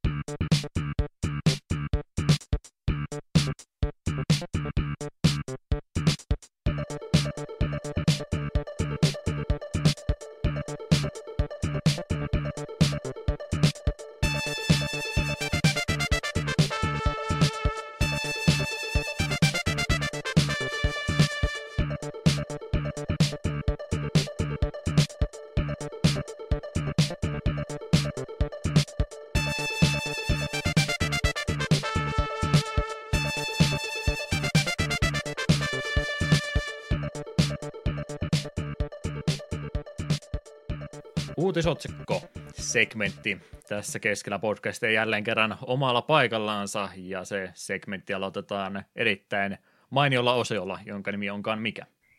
Tänä päivänä pelihistoriassa, eli mitä tapahtui 10, 20 ja 30 vuotta sitten.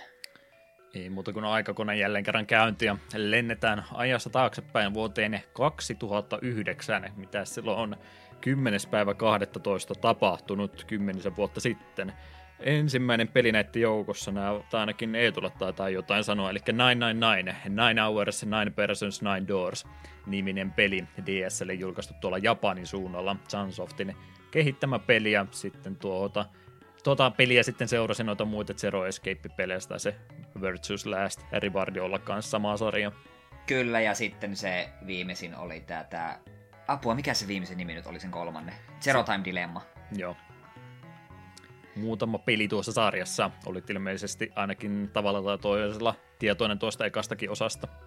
Joo, 999 joskus, olisinkohan Play Aasian kautta Amerikka-version tilaillut ja pelaillut ja todennut, että yksi parhaita tuollaisia, en nyt voiko se nyt visual novelista puzzle-peliksi sanoa, koska eihän siinä oikeastaan muuta pelimekaniikkaa ole. Ja todella mainio mysteeri ja siinä on muutama kohta, mitkä vähän osuu jopa tunteisiin. Pidän kyseistä pelistä todella paljon, tekisi mieli jossain vaiheessa pelailla uusiksi ihan vaan kokeakseni muutaman kohtauksen uudelleen. Jokainen, joka tuota peliä on pelannut ja kaikki endingit vetänyt, niin tietää, että sudoku ei tunne enää ikinä samalta. Tietty musiikki, kun rupeaa soimaan, niin näkee vaan sudokun mielessä ja kyyneet rupeaa virtaamaan. Siinä ihmettelisi teille, jotka ette ole peliä pelanneet. Mikä on todennäköisyys sille, että sä eotat tätä jaksoa aiheeksi joku kerrat? Mitenköhän toimikaan tuo emulaattori miten hyvin. Mulla itsellä on kyllä se pelikasetti, mutta en tiedä, onko miten paljon noita muualla saatavilla, jos sekin haluaisit ihan oikealla pelikasetilla pelailla. No vähän arvokkaampi pelistä kyllä taitaa olla. Mitä mä kattelin läpi alustoin, siellä oli Windows mainittu, mutta onko se sitten vain Japanin julkaisu ollut joku tämmönen? Ai niin joo, ja olihan tuo Pleikkarillehan on se Nonari Games Collection, missä on vissiin kaikki kolme, käsittääkseni. Olisiko sitten joku Android-versiokin nykyään jo olemassa, että muutama vaihtoehto ainakin on. Joo, tuohon tosi pitää kyllä varata hyvin aikaa, koska siinä, jotta saa koko kuvaa, niin pitää kaikki endingit vetää, ja se ei ole ihan semmoinen 1-2 illan juttu. Okei. Okay. Mut joo, todella mainio peli, suosittelen lämpimästi. Olen tästä tainnut pari kertaa avautua, mutta tämä jatkossa Virtue's Last Reward, joka on myös ihan mainio peli. Pelasin sitä 3DS:llä sen joku 40 tuntia. Sitten Save korruptoitui, saatoin suuttua, en ole koskenut pelin sen jälkeen. Enkä ole myöskään ostanut sitä pleikkarista pakettia, missä ne olisi. Tavallaan haluaisin, mutta sitten siinä olisi... Niin. Ja sen takia en ole myöskään sitä kolmatta osaa pelannut, koska noiden pelien... Vaikka nuo kuitenkin jollain tavalla liittyy kaikki toisiinsa. Ja se on sen verran sekavaa settiä se aina jokaisen pelin loppupuolella ilmeisesti, että jos tämä kolmanteen peli hyppää ilman, että kakkosen pelin loppuun, niin siinä saattaa hämmennys iskeä vähän turhan kovasti vasten kasvoja. Pakko pelata järjestyksessä. Kyllä. Oliko muuta siitä? Eipä sitä muuta sanoa. 999 on hyvä peli, pelatkaa sitä. Mitäs muuta tänä päivänä oli tapahtunut? Angry Birds oli tänä päivänä iPhone-versio saapunut maailmanlaajuiseen myyntiin. Ja mitkä mahtaa olla tuonkin kanssa, että täytyykö meidän Angry Birdsista joskus ihan oikeasti puhua? Oota, minä mietin. Ei. Ai ei. ei meidän tarvitse. Mutta sehän DS-versiota hommasit kumminkin, 3DS-versiota. Joo, joskus millään kympilläköhän me sen nappasin vai mitä, että... On se siis sille ihan kiva ajanvets, mitään muuta ei ole, mutta... Kyllä enemmän menee hirteen, kun tehdään jakso Angry Birdsista. Siitä olisi varmaan helpompi puhua, jos kävisi koko pelisarjan läpi, mutta autaan myös, että kukaan niitä rupeaa kaikkia tässä vaiheessa käymään läpi. Jep. Vähän ehkä liikaa homma jollekin toiselle podcastille, siinä voisi työsavottaa olla. Tarjoamme tätä tarjottimella hyvää konseptia. Tänä päivänä myöskin oli julkaistu Pixel Junk Shooterin PSN-versio Pleikkari 3 tuolla Jenkkien suunnalla. Kyseessä tosiaan tuommoinen Q Games-studion kehittämä pelisarja ja sen sarjan 4. osa kyseessä. Vähän tämmöinen erikoisempi pelisarja, että siinä on aika paljon muutakin peligenreä edustettuna. Sitten taisi ihan ensimmäinen Pixel Junk-peli olla ihan siis, oliko se karting-peli vai muuta, vaan tämmöinen karting-henkinen ajopeli ja kaikkea muutakin siellä sitten joukossa eri genrejä tosiaan on, että on vähän sinne tänne tuo pelisarja edennyt. Onko sä noita Pixel Junk-pelejä yhtään pelannut? Veikkaisin, että tämä on varmaan ollut PS Plusassa joku näistä osista jossain vaiheessa, mutta en ole kyllä koskenut. Joo, kyllä me niin tiedossa, että on olemassa, mutta en ole mitään noista ikinä pelannut. Valitettavasti. No siitä en tiedä. No suht suosittuinen ilmeisesti ollut, kun on niin monta pikselpeliä olemassa, joku 10 niitä tänä päivänä tehty. Rahaa niillä tienattu. No, mennäänpäs vielä kauemmaksi menneisyydessä vuoteen 99 asti, ja 10.12. silloin kaikkia jännää onkin tapahtunut. Densha de Go, tuo mainio junasimulaattorisarja, josta aina Arinon huudet tulee mieleen. Game Boy Color-versio oli tästä pelisarjan ensimmäisistä osista tehty. Ei todellakaan ole ihan se sama, mikä Arcadessa ja Pleikkarilla ja N64 taisi olla, että pikkasen jälleen kerran kompromisseja on taidettu tehdä tuon Game Boy Color-version kanssa, mutta ihan mitä videota siitä katsoin, niin ainakin perusteet siinä samat, onko noissa paremmissakin versioissa sitten. Mä niin kovasti haluaisin johonkin tämmöiseen peliin joskus tutusta, ja aivan täydellinen aihe meillä. No joo. Oman ohjaamisessa kyllä varmaan tarvisi, että saisi sen täydellisen Densha de Go-elämyksen, mutta jos se ohjaimellakin toimisi, niin kompromissin voin tässä tehdä. Kyllä se semmoisen junailijan hatunkin tarvii. No joo, kaikki mahdollinen tietysti, että elämys on täydellinen. Mitä jos Densha de Go VR:llä? Olisiko se voisi olla aika... myyntimenestys? Se voisi aika villi olla. Pistetään se Suomi-versio, missä olet VR:llä töissä. Joo. Voi sitten sanoa, että minäkin tekisin asiat paremmin. Minä olen sen tämän aikataulussa. Hei, mutta sen voisi sen nimetä VRVR. Niin, eikös nerokasta? On tosi nerokasta, joo. Oletpas nokkela. Eikö VR ole nimenomaan joutunut muutaman kerran ainakin väliin menemään, kun on näitä VR-laisia halpoja ollut, mitä puhelimia tämmöisiä ollaan laitettu, niin ne on ilmeisesti jotkut kiinalaiset käyttänyt VR-logoa, niiden VR-lasien logoon, että VR. Joo, Densha de Go VR ja pistetään julkaisupäivä samaan päivään ton Half-Life Alyxin kanssa, niin varmaan hyvin menestyisi. Kyllä. Valvella ihan ihmeessä, että mikäs peli tuolta tulee ohitte. Hieno pelisarja, ainakin haluaisin sanoa. Ensimmäistäkään osaa pelaamatta, niin haluan sanoa, että hieno pelisarja. Mitäs muuta tänä päivänä? Sid Meier's Anti-Etami tänä päivänä julkaistu Windows-versio Yhdysvalloissa. Kyseessä olisi jatko-osa tuolle Sid Meier's Gettysburgille, ja tämä peli sitten sijoittuu tuonne Amerikan sisällissodan aikoihin. Sid Meierin nimi kyllä monessa pelissä on ilmestynyt ja käytetty, mutta en ole kyllä ensimmäistäkään niistä varmaan pelannut ihan oikeasti demoa lukuun ottamatta. Joo, kyllä Sid Meierin peli, tai nimen moneen yhdistä, mutta kyllä näihin en olisi yhdistänyt. Mm. Vähemmän ehkä tuota sisällissodan aikaa jenkkiin juttua, niin täällä päässä sillä huomautettu. Täällä Euroopassakin niin paljon historiassa tapahtunut, että ei ehkä meidän koulutussysteemissä niin hirveästi tuosta Amerikan sisällissodasta ole puhuttu. Ehkä niin läheinen asia meille ole, vaikka tärkeä hetki historiassa sekin ehdottomasti on. Mitäs muuta vielä? Tässä on erittäin mainio peli. Sokohime Boulder Fist. Siitä puuttuu pari kirjainta välistä, se ei ole minun kirjoitusvirhe, vaan se on ihan oikeasti kirjoitettu noin Baldur's Fist. Windows-versio peli siis kyseessä Japanin suunnalla julkaistu.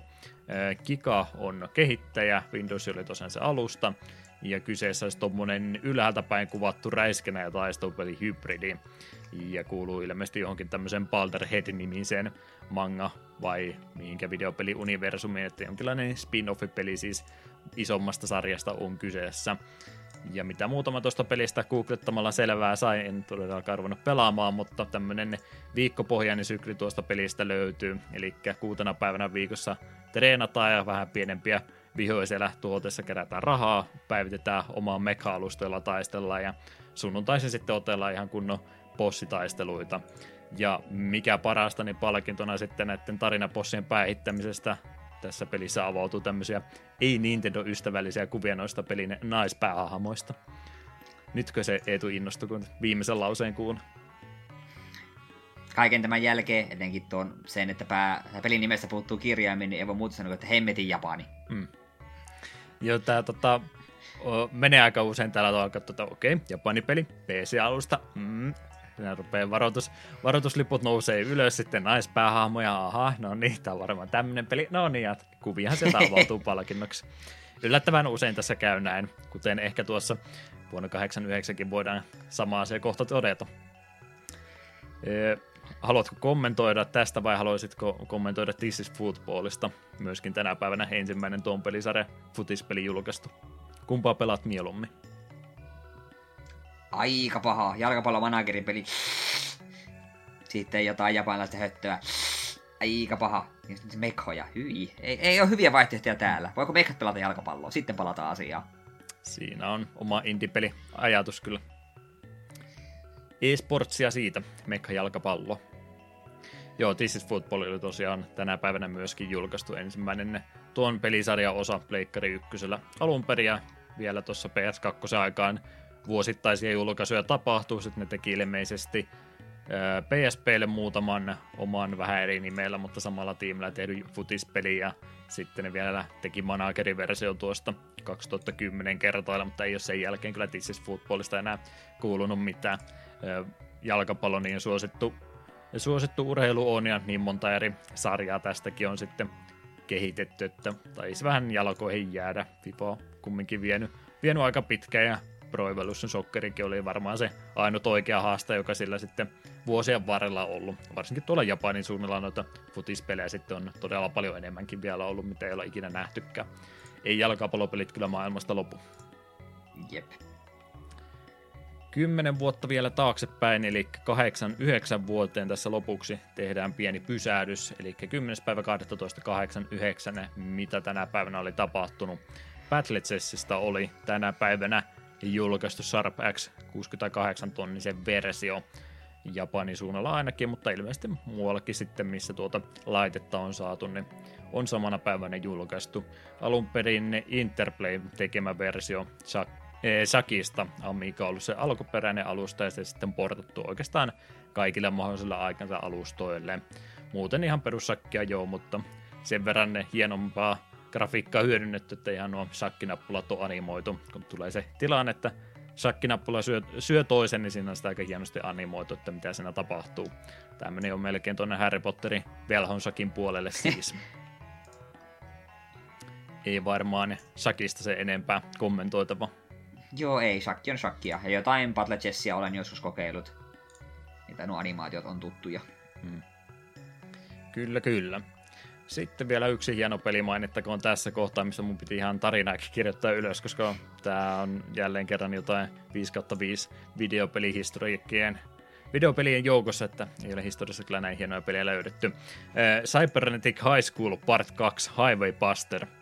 Aivan mainio nimikin jo pelkästään ja ei muuta kuin peli paranne tästä eteenpäin.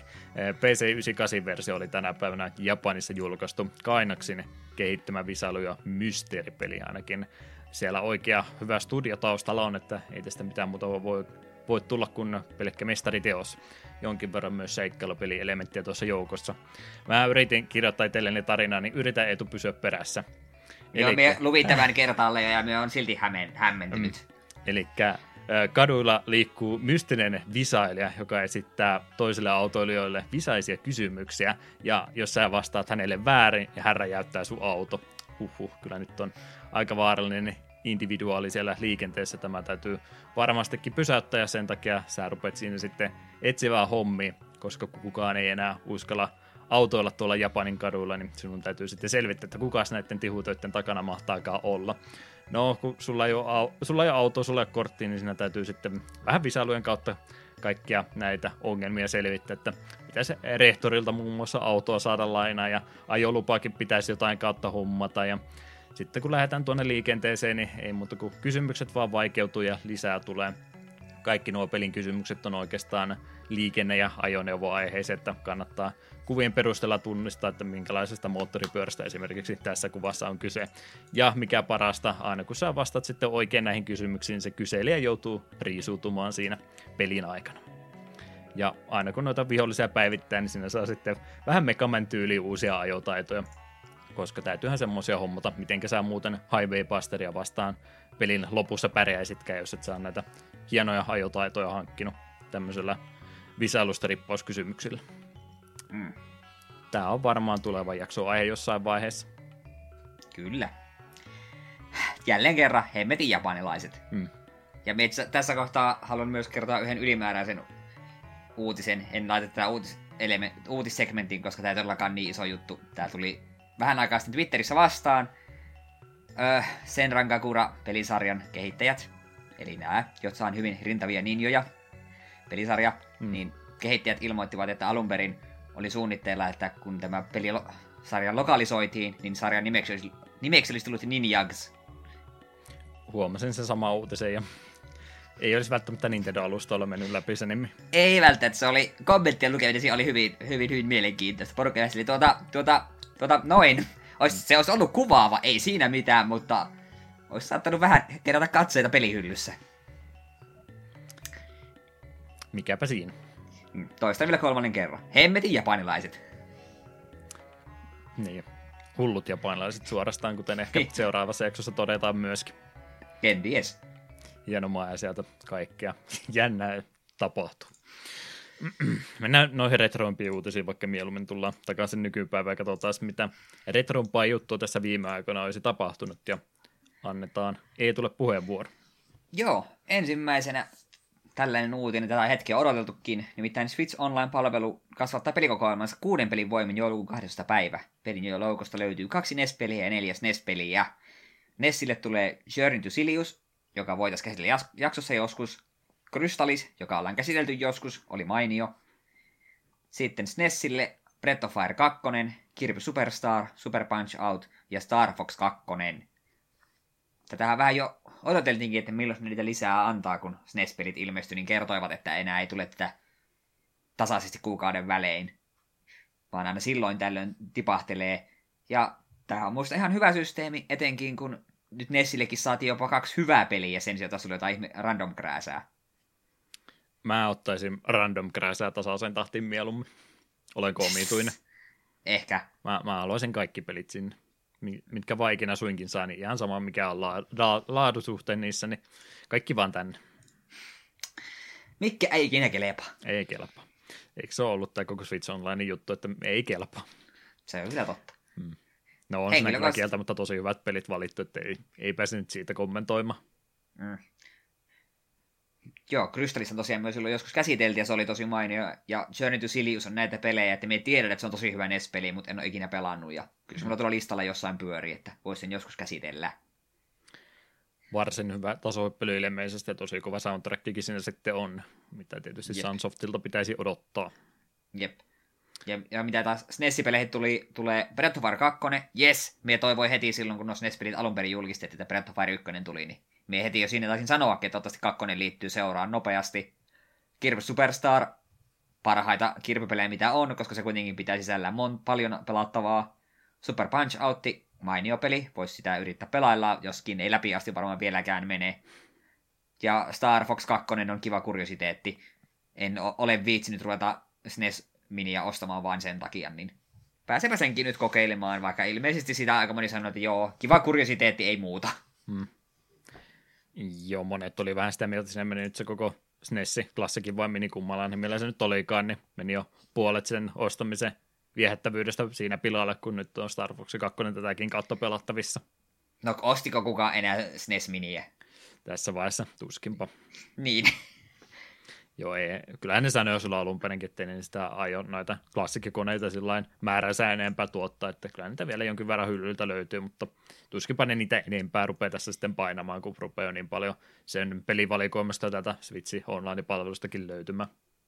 Mm. Näinhän me vähän ipäiltiin, että tuolle tuommoiselle konsolille tulee käymään, mutta saivat pahan rahansa. Mm. Joo, ei varmaan siitä sen enempää. Odotellaan. Varmaan muutama kuukausi lisää olisi tulossa. Mutta sitten seuraava uutinen. 12 vuotta sitten julkaistu Stranglehold-peli on jälleen laillisesti ostettavissa. Kiitos GOG:n.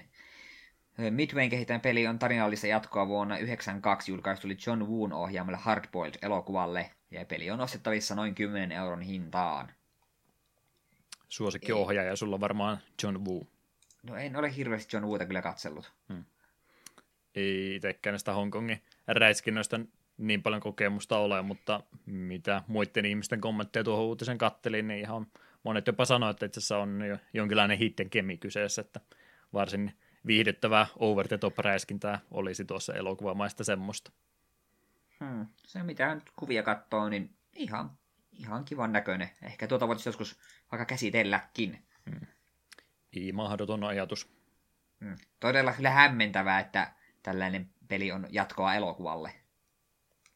Aika harvoin niitä kyllä tapahtuu, että tehdään jatko-osaa tarinalle, mutta nimenomaan videopelin kautta. Jep. Siinä sitten ihmetellään, kun seuraava Star Wars on joku Lego-peli. Miksipä ei. Draamaa sitäkin kautta saa. Lego-palasta lentele. Mm. Joo, sitten vielä viimeinen isompi uutinen. Devil May Cry-sarjan 3. osan HD-versio on saamassa Switchille 20. päivä helmikuuta 2020. Muilla alustoilla 3 pelin kokoelma on kuulunut julkaisua myydään Switchillä 20 euron hintaan. Capcom on myös ilmoittanut julkaisensa ainakin Japanissa kaikki 3 peliä yhtenä pakettina hintaan 40 euroa. Länsimaissa julkaisusta ei ainakaan vielä ole mainintaa. Olen hämmentynyt, jos ei länsimaihinkin tuollaista pakettia tule. Hyvinkin mahdollista, joo. Tuo on kyllä, Devil May Cry on näitä pelisarjoja, joita pitäisi pelailla. Mun mielestä mulla tuo HD-kokoelma on pleikkarilla ostettuna, mutta eipä tullut kerennyt vielä aloittaakaan. Niin, tavallaan olisi ehkä mielenkiintoinen, jos tuossa Switchillä etenkin trilogia tulee, niin voi pelata sen alesta joskus nappaan. Tai sitten vaikka sillä pleikkarilla pelaisin. Hullu ajatus. Niin pitkälle ollaan videopelikulttuurissa ja päästy, että me odotetaan innolla videopelien remakeien uudelleen julkaisu. Nämä taitaa nimittäin nämä HD-versiot noista Devil May Crysta, niin 14 vuotta taitaa olla alkuperäisestä aikaa, ja onko sitten justiin sen puolet siitä 7 vuotta taitaa olla aikaa pelkästään näistä HD-versioista, että eiköhän niitäkin sitten näköjään voi tällä uudelleen julkaista. Se on tuommoinen näppärä paketti, mikä varmaan saisi kirpparilta jollain parilla euroa, niin nyt sitten yksi kerrallaan ne joutuu Switchillä hommaamatta. Kyllä tässä nyt pikkusen ehkä tiristetään turhan paljon maitoa meistä irti. Jep. Että mieluummin yhtenä pakettina hommaisi sitten jos jollekin, mutta kun tuo nyt on PC:llekin saatavissa, niin mä nyt uskon, että sitä Switchille välttämättä tarvitsisin. Tiedän, että sä oot vähän erilainen. Joo, vasta sinulle hyvän meemin laitoin, joka osui vähän liian lähelle omaa kotia. Minä jopa harkisin jossain yksi päivä, että hitto, että Divinity Original Sin 2:kin on tullut nyt Switch, koska sekin ostaa silleen, vaikka minä pleikkarilla vielä aloittanut sitä, vaikka veljen kanssa tarkoitus pelailla jossain välissä. Ei, pitää vähän rauhoittua. Mutta kun se on Switch-versio, niin se on automaattisesti saatava. Niin, ei ole hyvä tämä. Tuntuu, että me on antanut pirulle koko mun käden. Voi. Pikautisten puolella näinkin tärkeä uutinen oli tapahtunut. Teslan tuo Cybertruck esiteltiin suht hiljattain tuolla, en tiedä missä tapahtumassa se näytettiin, oli erittäin kaunis Pleikkari 1-aikainen muotoilultaan tämä Cybertruck. No, nyt tämä kyseinen auto on myöskin modattu Mario Kart DS, johon se sopii aivan mainiosti. Aivan yhtä näyttävän näköinen auto kuin kaikki muutkin kulmikkaat ajoneuvot siinä pelissä. Jos tarjottaisiin sopivaa hintaan Cybertruckia sulle, niin suostuisitko sillä ajelemaan? Ei, jopa minulla on ylpeyteni. Oli se aika mielenkiintoinen muotoilu. En tiedä, mitä oli ajateltu. Joo, mun ekaa kertaa, kun se kuva tuli vastaan, niin menin, että tää on joku pilakuva, että miltä se oikein näyttää. Sitten totuus paljastui. Joo, se on noita tommosia uusia autoja, niiden prototyyppejä näitä, niin kun ne testiä jolla on, niin niissähän on monesti tarroilla peitelty ja muita tämmöisiä ylimääräisiä ulokkeita laiteltu, että se muotoilu peittyy. Tämä näyttää just siltä, mutta sitten siinä ei ollutkaan mitään pois otettavaa. Ai, tämä on oikeasti tämän näköinen. Selvä. Hieno menopeliä. Elon Musk on varmaan mainio ihminen, vaikka vähän nyt tuntuu sekin saavan palautetta suunta sun toiselta, mutta mies ainakin yrittää kovasti. Kun on meemimies hänkin. Mitäs muuta juttua meillä sitten vielä olisi? ROM-hackingista yksi maininta tähän väliin oli mulla tuohon laitettu. Pelin nimi tai hackin nimi olisi Pipe Plumber, 2 pelaajaa, 2 players. Ja ROM-hackihän olisi tehty tuosta alkuperäisestä Ice Climberista, mutta tässä versiossa nuo pelihaamut on nyt sitten muutettu Marjoksi ja Luikiksi. Pelimekaniikkana ei muuten vastaa sitä alkuperäistä, eli ylöspäin kiivetään niin kuin Ice Climberissa, mutta nuo kaikki tekstuurit ja vihollistyypit on sitten vaihtu tuohon Arcade Marion, eli Mario Brosin vastaaviin vihollisiin. Se, mikä tässä mun mielestä kaikkein parasta on, että kontrollointipuoli tapahtuu samalla tavalla kuin noissa Mario-peleissä muutenkin, eli Ice Climberin kontrollit on heitetty romukoppa, ja tämän takia minä halusin tämän ottaa tämän jakson ROM-häkkipeliksi, koska tämä on hyvä uutinen. Eli ei ole. Se ei voi hyppyjä kontrolloimaan ilmassa. Ei. Ice Climberin pointti on se, että se on turhauttavaa pelata, ja tämähän nyt vie kaiken siitä. Ei, minä en hyväksy. Olet väärässä. Ei. ROM-häkin tekijänä Nes Draug. Kiitos kerran. Kiitos 10. Tämä on syntiä. Minä en hyväksy. Pyhän hävästys. Kyllä. Joo, toista valittaa, että elokuvia ei saisi jälkeenpäin muokata, että George Lucas on pilannut Star Wars, kun se tekee niitä muutoksia jälkeenpäin, niin tämä on about saman tason väittely, että ei Ice Climbersille saa näin mennä tekemään. Katsokaa, miten ovat tuhonneet poikani. Pitäisikö minun ihan piruttaa opetella speedrunnaa? Mä speedrunnata pelkästään Ice Climberia. Anna mennä. Se olisi kova. Joo, en pystyisi. En mä pystyisi normaalistikaan pelaamaan sitä. On niin kamalasta tuotteesta kyse. Mutta se on osa sen viehätystä. Ei, se ei ole. Se ei ole. Sitä odellessa me tehdään tuosta pelistä jakso. Siitä, se voi olla, että podcastilla loppuu siihen. Haavat on liian syviä sen jälkeen. Voi olla kyllä, että saattaa sen sanoa, että ei käy. No, huonoissa tunnelmissa päättyy tämä uutissegmentti, koska meillä ei nyt fanikäännöksiä valitettavasti ole ollenkaan. Ei ollut tuossa juuri äsken, ennen kuin nautuksia aloiteltiin, niin kävin vielä varmistamassa, niin ei ole tuon Rockmanin 4.5 se exe jälkeen uusia tullut, niin ei päästä nyt valitettavasti niistä tällä kertaa puhumaan. Eikä se haittaa, on meillä tätä materiaalia tässä kumminkin ihan tarpeeksi ollut. Mm. Joten eiköhän tämä segmentti ole sitten siinä tapauksessa hoidettu alta pois. Pidetään pieni musiikkibreikki tähän väliin vielä ja puhutaan tuosta Soul Blazerista sitten pikkasen lisää. Eli World of Demons ja Marsland of Lost Sight-kappaleet tähän väliin ja sitten jakson pelistä lisää.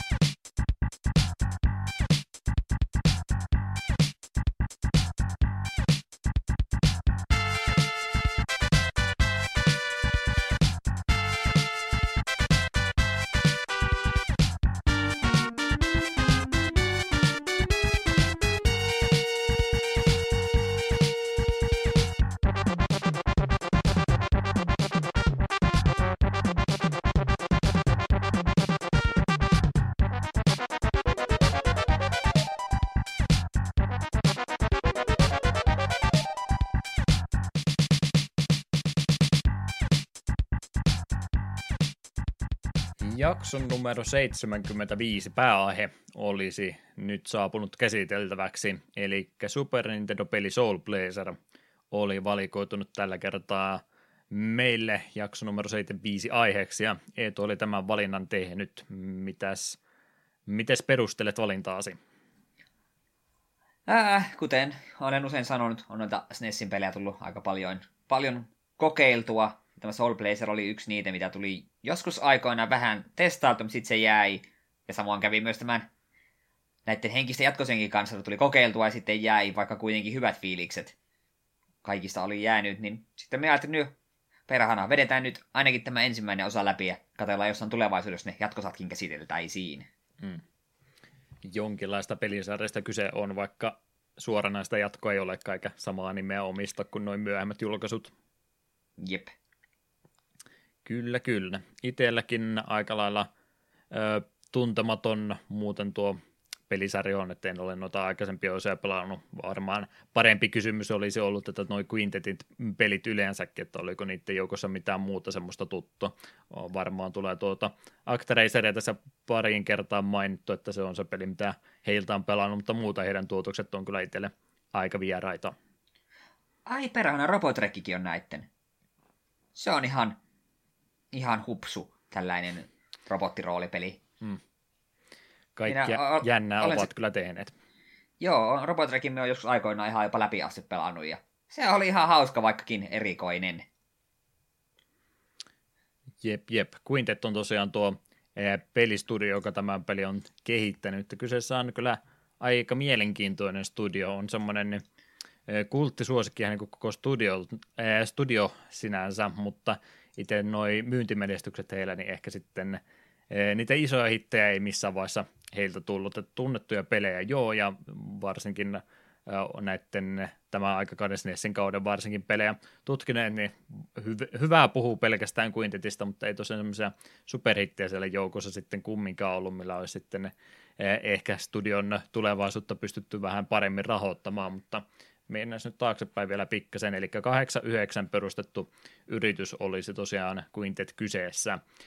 Tämän studion johtajalla Tomoyoshi Miyazakilla ja tuolla studion perustalla Masaya Hashimotolla oli aikaisempaa työhistoriaa tuolta Nihon Falcomin puolelta, ja he ovat muun muassa molemmat osallistuneet noiden 3 ensimmäisen Ys-pelien tuottamiseen. Jonkinlaisia vertailukohtia kyllä Ys-pelisarjasta tästäkin pelistä löytyy, että samoja kohtia näistä peleistä kyllä löytyy sitten, jos näitä käydään oikein tarkkaan läpi.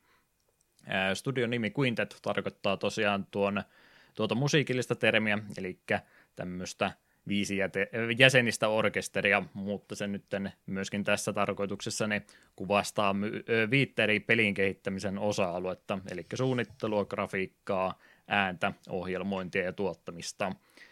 Tämä studio oli aikaisemmilla tai aktiivisimmilla juurikin tuossa 90-luvun aikana. Sen jälkeen tämä studio on myöskin osallistunut muun muassa tuon Atelier-pelisarjan kehitykseen. Eli tämmöisenä avustavana studiona on sitten tässä 2000-luvun alkupuolella toiminut. Sen jälkeen maininnat tämän vuosikymmenen aikana rupesi harvenemaan pikkuhiljaa, kunnes sitten 2008 yrityksen kotisivutkin suljettiin. Virallista viestiä koskaan ei ole annettu, että Quintet olisi lopullisesti kuollut ja kuopattu, mutta heistä mitään mainintaakaan ole, niin ei sitten oikein kunnolla sitten tiedetäkään, että mitä tälle lopullisesti tapahtui. Todennäköisesti ihmiset sieltä on hakeutunut sitten muihin yrityksiin hommia. Ehkä jossain muodossa sitten vielä saattaa studio olla elossa, mutta mitään varsinaista toimintaa heiltä enää about 1,5 vuosikymmeneen ole tapahtunut.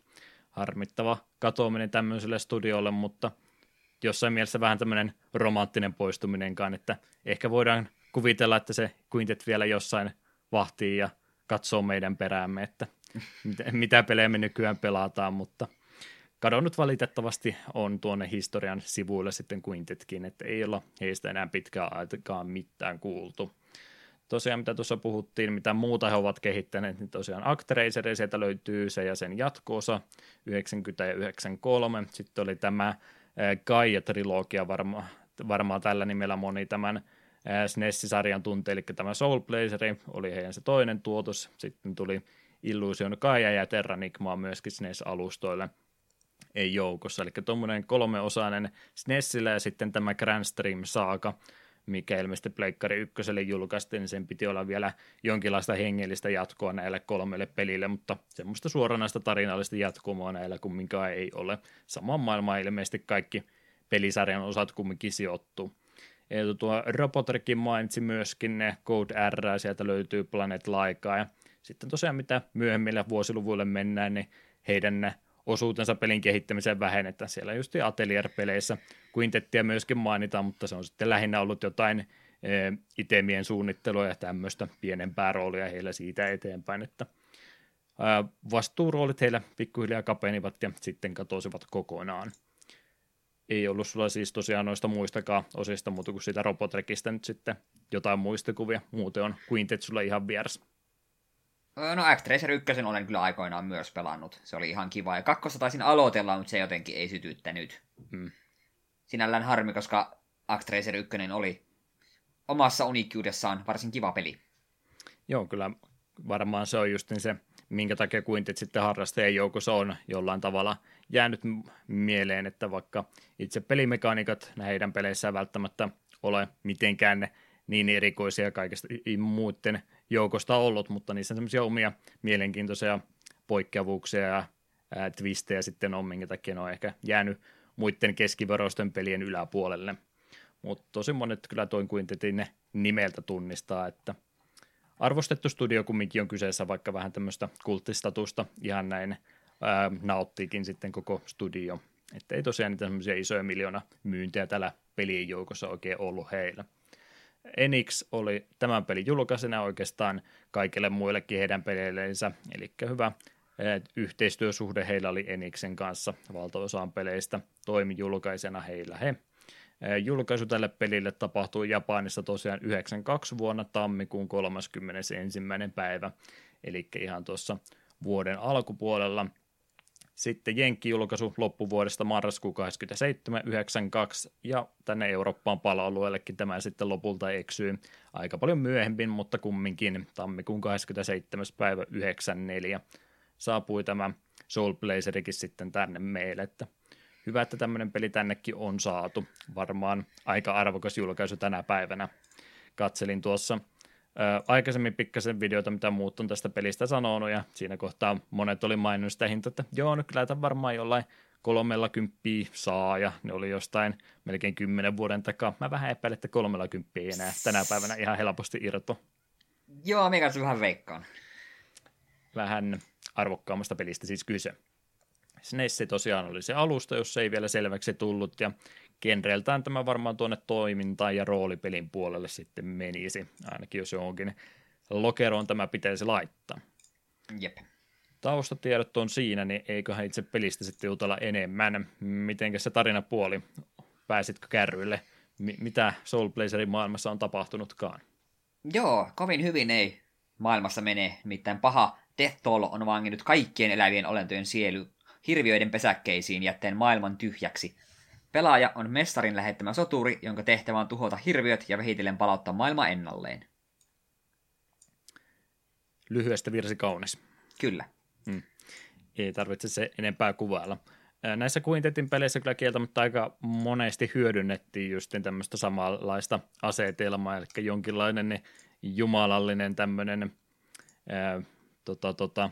väliintulo aina näissä peleissä sitten tapahtuu, että jumalat jollakin tavalla joukossa on, joko Actraiserinä sä sitten käytännössä toimit itse jumalana, tai tässä nyt olet sitten jumalan lähettiläänä sitten lähetetty tuonne maailmalle omia sankaritekoja tekemään, että siinäkin mielessä aikaisempaa osaa ne jonkin verran ainakin teemaltaan yhtenäväisyyttä on, vaikka ei missään mainitakaan, että samasta pelimaailmasta olisi kyse, mutta huomaa kyllä, että jonkinlaista pelin kehityksellistä jatkumoa kumminkin noille Actraiserillekin tämä peli on. Mutta aika autiohan tuo pelimaailma tuossa aluksi on, koska kuten Eetu tuossa sanoi, niin kaikki maan asukkaat on nyt sitten jonnekin kadotettu, tehty diili Death Tollen kanssa, ja sehän oli aika kova diili itse asiassa, mitä oli tehnyt, oliko yhden kultakolikon jokaisesta elävästä olennosta saanut. Aika huono diili minun mielestä, mutta... No en minä tiedä, jos mietit vaikka nyt niin maapallon jokaisen asukkaan, niin kyllä sitä aika paljon rahaa saisi. Niin, no siitä toisaalta... voisi vähän kommentteja tulla, jossa nyt menet ehdottaan diili, että no voisi miljardi ihmistä johonkin kadottaa tuosta, no ja mulle tilille se laittaa. Voisi näin jonkinlaisia moraalisia kysymyksiä ehkä pintaan tulla, vai oletko sinä niin psykopaatti, että ei haittaa, sinne vaan. No jos kaikki ihmiset pistetään rahaksi, niin kukaan sulle tulisi valittamaan? Tuosta, mihin sä käyttäisit sen rahaa sen jälkeen? No sekin on ongelma. Saanko me valita, ketä laitetaan pois? Valikoi vaan ihmisten kadottamista rahaa vastaan. Joo, kyllä tästä, että vähän kun viilataan ehtoja, niin kyllä me ei tähän suostunut. Näiden mun Ice Climber ja lausuntoinen jälkeen haluaisin pahoitella. Ice Climber on ihan hyvä peli, älä please kadota minua mihinkään. Yhden euron takia ainakaan. Emme näitä jaksoja halua yksin tehdä. No, kumminkin tämmöinen diili nyt on tehty ja tyhjään maailmaan sitten tämä Blazeri, jolla nimellä häntä kutsutaan Soul Blader, on muuten se japaninkielinen versio tälle näin, mutta Blazeriksi on se tässä englanninkielisessä lokalisaatiossa sitten muutettu. Eli tyhjää maailmaa sitten saavutaan, katsotaan, että jonkinlaista rauniota täällä korkeintaan, mutta siihen se sitten aika lailla jääkin. Ja sitä kautta päästään sitten sinne toiminnan puolelle, ja siitä varmaan fiksuin tätä pelimekaniikkaa on lähteä purkamaan. Eli ylhäältä päin kuvattua toimintaa varmaan voidaan jonkin verran käyttää linkitupäästiäkin tässä vertailukohtana pari kuukautta aikaisemmin julkaistua peliä, eli samalla tavalla ylhäältä päin kuvattua miekkailutoiminta olisi kyseessä. Pikkasen ehkä rajoitetumpaa, kankeampaa kontrollointia kuin monessa muussa, eli ainoastaan noihin 4 pääsuuntaan pääsee sitten tässä liikkumaan. Ja peruslyönnin lisäksi sitten pystyy myöskin takapainiketta pohjassa pitämällä niin lukitsemaan tuo hahmo osoittamaan tiettyyn suuntaan.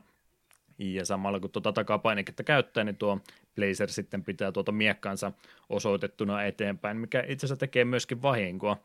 Eli on sillä muutakin merkitystä kuin pelkkä streifaaminen ja semmoinen lisäponski siinä sitten on. No, mä mainitsin itse asiassa siitä lisäponksesta myöhemmin. Mutta noin peruskontrolleiltahan tuossa sinun valikomme sitten jo tuntuu olevankin, että 4 pääsuuntaa, lyönnit eteenpäin tai sitten pitää sitä miekkaa osoitettuna eteenpäin. Pikkusen rajoitetulta tämä tuntuu, mutta tuliko sulle missään vaiheessa semmoinen fiilis, että pystyisi ehkä vähän enemmän asioita väistämään, jos saisin vapaasti jokaisen suuntaan liikkua, tai ainakin väli-ilman suuntiinkin? Joo, kyllä sitä vähän olisi kaivannut, jos kaikkiin 8 ilman suuntaan voinut liikkua. Välillä tuntui vähän siltä, että liian paljon pitää ottaa osumaa vastaan, kun sen verran kankeaa tämä liikkuminen. Vähän raidemaiselta se kontrolloiminen tuntuu, että ei ihan semmoinen ruudukkopohjainen ole kuin Star Tropicsissa, minkä kyllä pystyy oppimaan, mutta sinne suuntaan kumminkin, että pikkusen semmoista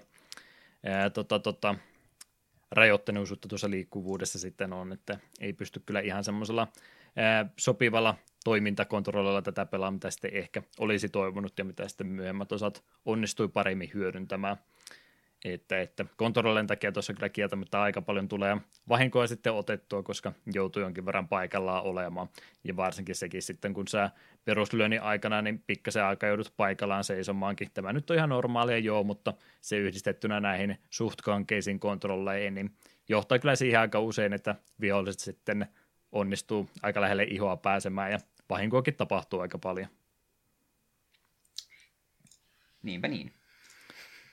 Kyllä, kyllä. Ihan peruspelitoiminta tapahtuu tosiaan täällä perusmiekkailla, ei kompo eikä mitään, vaan ihan vaan peruslyönti sitten eteenpäin. Eli varsin simppelillä tulkitilla tässä sitten joutuu pelihahmo selviytymään haasteista. Myöskin kokemuspisteitä tuosta pelistä sitten joukosta löytyy, eli hahmolla löytyy oma levutussysteeminsä. Mitä mieltä sä tuosta tarpeellisuudesta olet? Tarviiko tämä peli sun mielestä noita leveleitä ollenkaan? Toimisiko tämä jopa ilmankin? Väitäisin, että oikeastaan toimii, koska se statsiboostit leveleistä tuntuu aika miedolta. Parhaiten näkyy, että nyt sä oot vahvempi kautta kestävämpi, kun sait uusia equipmentteja, uusi asetta, uusi armori. Et lähinnä levelle tarvitsi, että sait isomman miekan käteen, kun näissä miekoissahan oli levelivaatimukset. Joo, ne taisi olla ainoat vaatimukset, mutta muuten se oli vaan semmoinen, että no, tuli leveliä ja sait pikkusen helttiä lisää. Jossain muissa peleissä olisi vaikkapa pomotaistelu päihitettyä, niin saanut upgradeina vähän lisää elämäpisteitä, mutta tässä se oli laitettu näinpä, että tarpeeksi vihollisia tuhottu, niin sä saat sitten levelin sitä myötä pikkusen helttiä lisää. Ilmeisesti lyönnitkin teki pikkasen enemmän vahinkoa, en ruvennut sen tarkemmin sitä tarkkailemaan, mutta vahvistui kumminkin jonkin verran tuo pelihahmo tuossa pelin aikanakin. Jep, ja oli sitä ehkä se hyöty levelapista, että siellä sait aina heltit täyteen, kun levelappi tuli, niin muutama oli se ihan tiukka kohta, että ai kohta menee medical herpi, mutta sitten tulikin leveli, niin oli elämä oli kivaa. Siinä mielessä joo, mutta ihan näin muuten miettii, niin jos olisi ne heltit ja muut tullut siellä ihan vaan bossien myötä tai muuten, niin se olisi oikeastaan lopputulos ollut ihan se sama, että ei tässä mitään muita roolipelielementtejä juurikaan, et sä pysty mitään stattipisteitä mihinkään laittaa tai muuta, että se vahvistuu aina tismalleen samalla tavalla, niin tuntuu vähän semmoiselta ylimääräiseltä elementiltä mun mielestä tämä levutussysteemi tässä näin. Jep, ja etenkin, kun suurin osa vihollisista ei spoonaa takaisin. Oli tiettyjä vihollisia, mitkä tuli aina takaisin, kun menit sinne samalle alueelle uudelleen, mutta suurin osa ei spoonannut takaisin, niin ei tässä oikeastaan mitenkään mukavasti olisi myöskään voinut grindata. Joo, tullaan siihenkin kohtaan tässä juurikin seuraavaksi. En tiedä sitten tosiaan, kun sitä historiaa sieltä Ys-pelisarjasta löytyi, että siellä oli käytännössä sama systeemi, että siinäkin on levelit olemassa, mutta sekään nyt ei juurikaan minkään muuta kuin helttipisteisiin sitten vaikuta. Että se, että jos sä pystyt vihollisia tuhoamaan, niin se lähinnä riippuu sitten, mikä miekka sulla oli kädessä, että hahmon omalla levelillä ei oikeastaan mitään vaikutusta ollut mihinkään sitten. Että semmoinen jonkinlainen jäänne ehkä niistä roolipelin juurista sitten on. Kyllä tämä enemminkin toimintapeli on kuin roolipeli. Jep.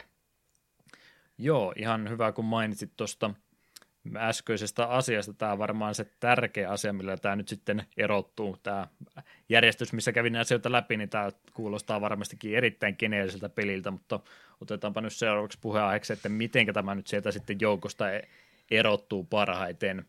Eli tässä pelissä, mitä nämä luolastot monsterleirit on, niin täällähän nuo viholliset ei tosiaankaan takaisin ilmesty sitten ollenkaan, eli muuten luolastot aika perus samanlaisia tästä kuvakulmasta, mitä näitä toimintapelejä on, niin aika samalla tavalla on muuten layoutit ja muut tehty, mutta siellä ei tosiaan, aina kun sä ruudulta kävelet pois, niin viholliset ei ilmesty takaisin, vaan näissä luolastoissa on tämmöisiä tietynlaisia alustoja, spawnipointteja, mistä nämä viholliset sitten ilmestyykin.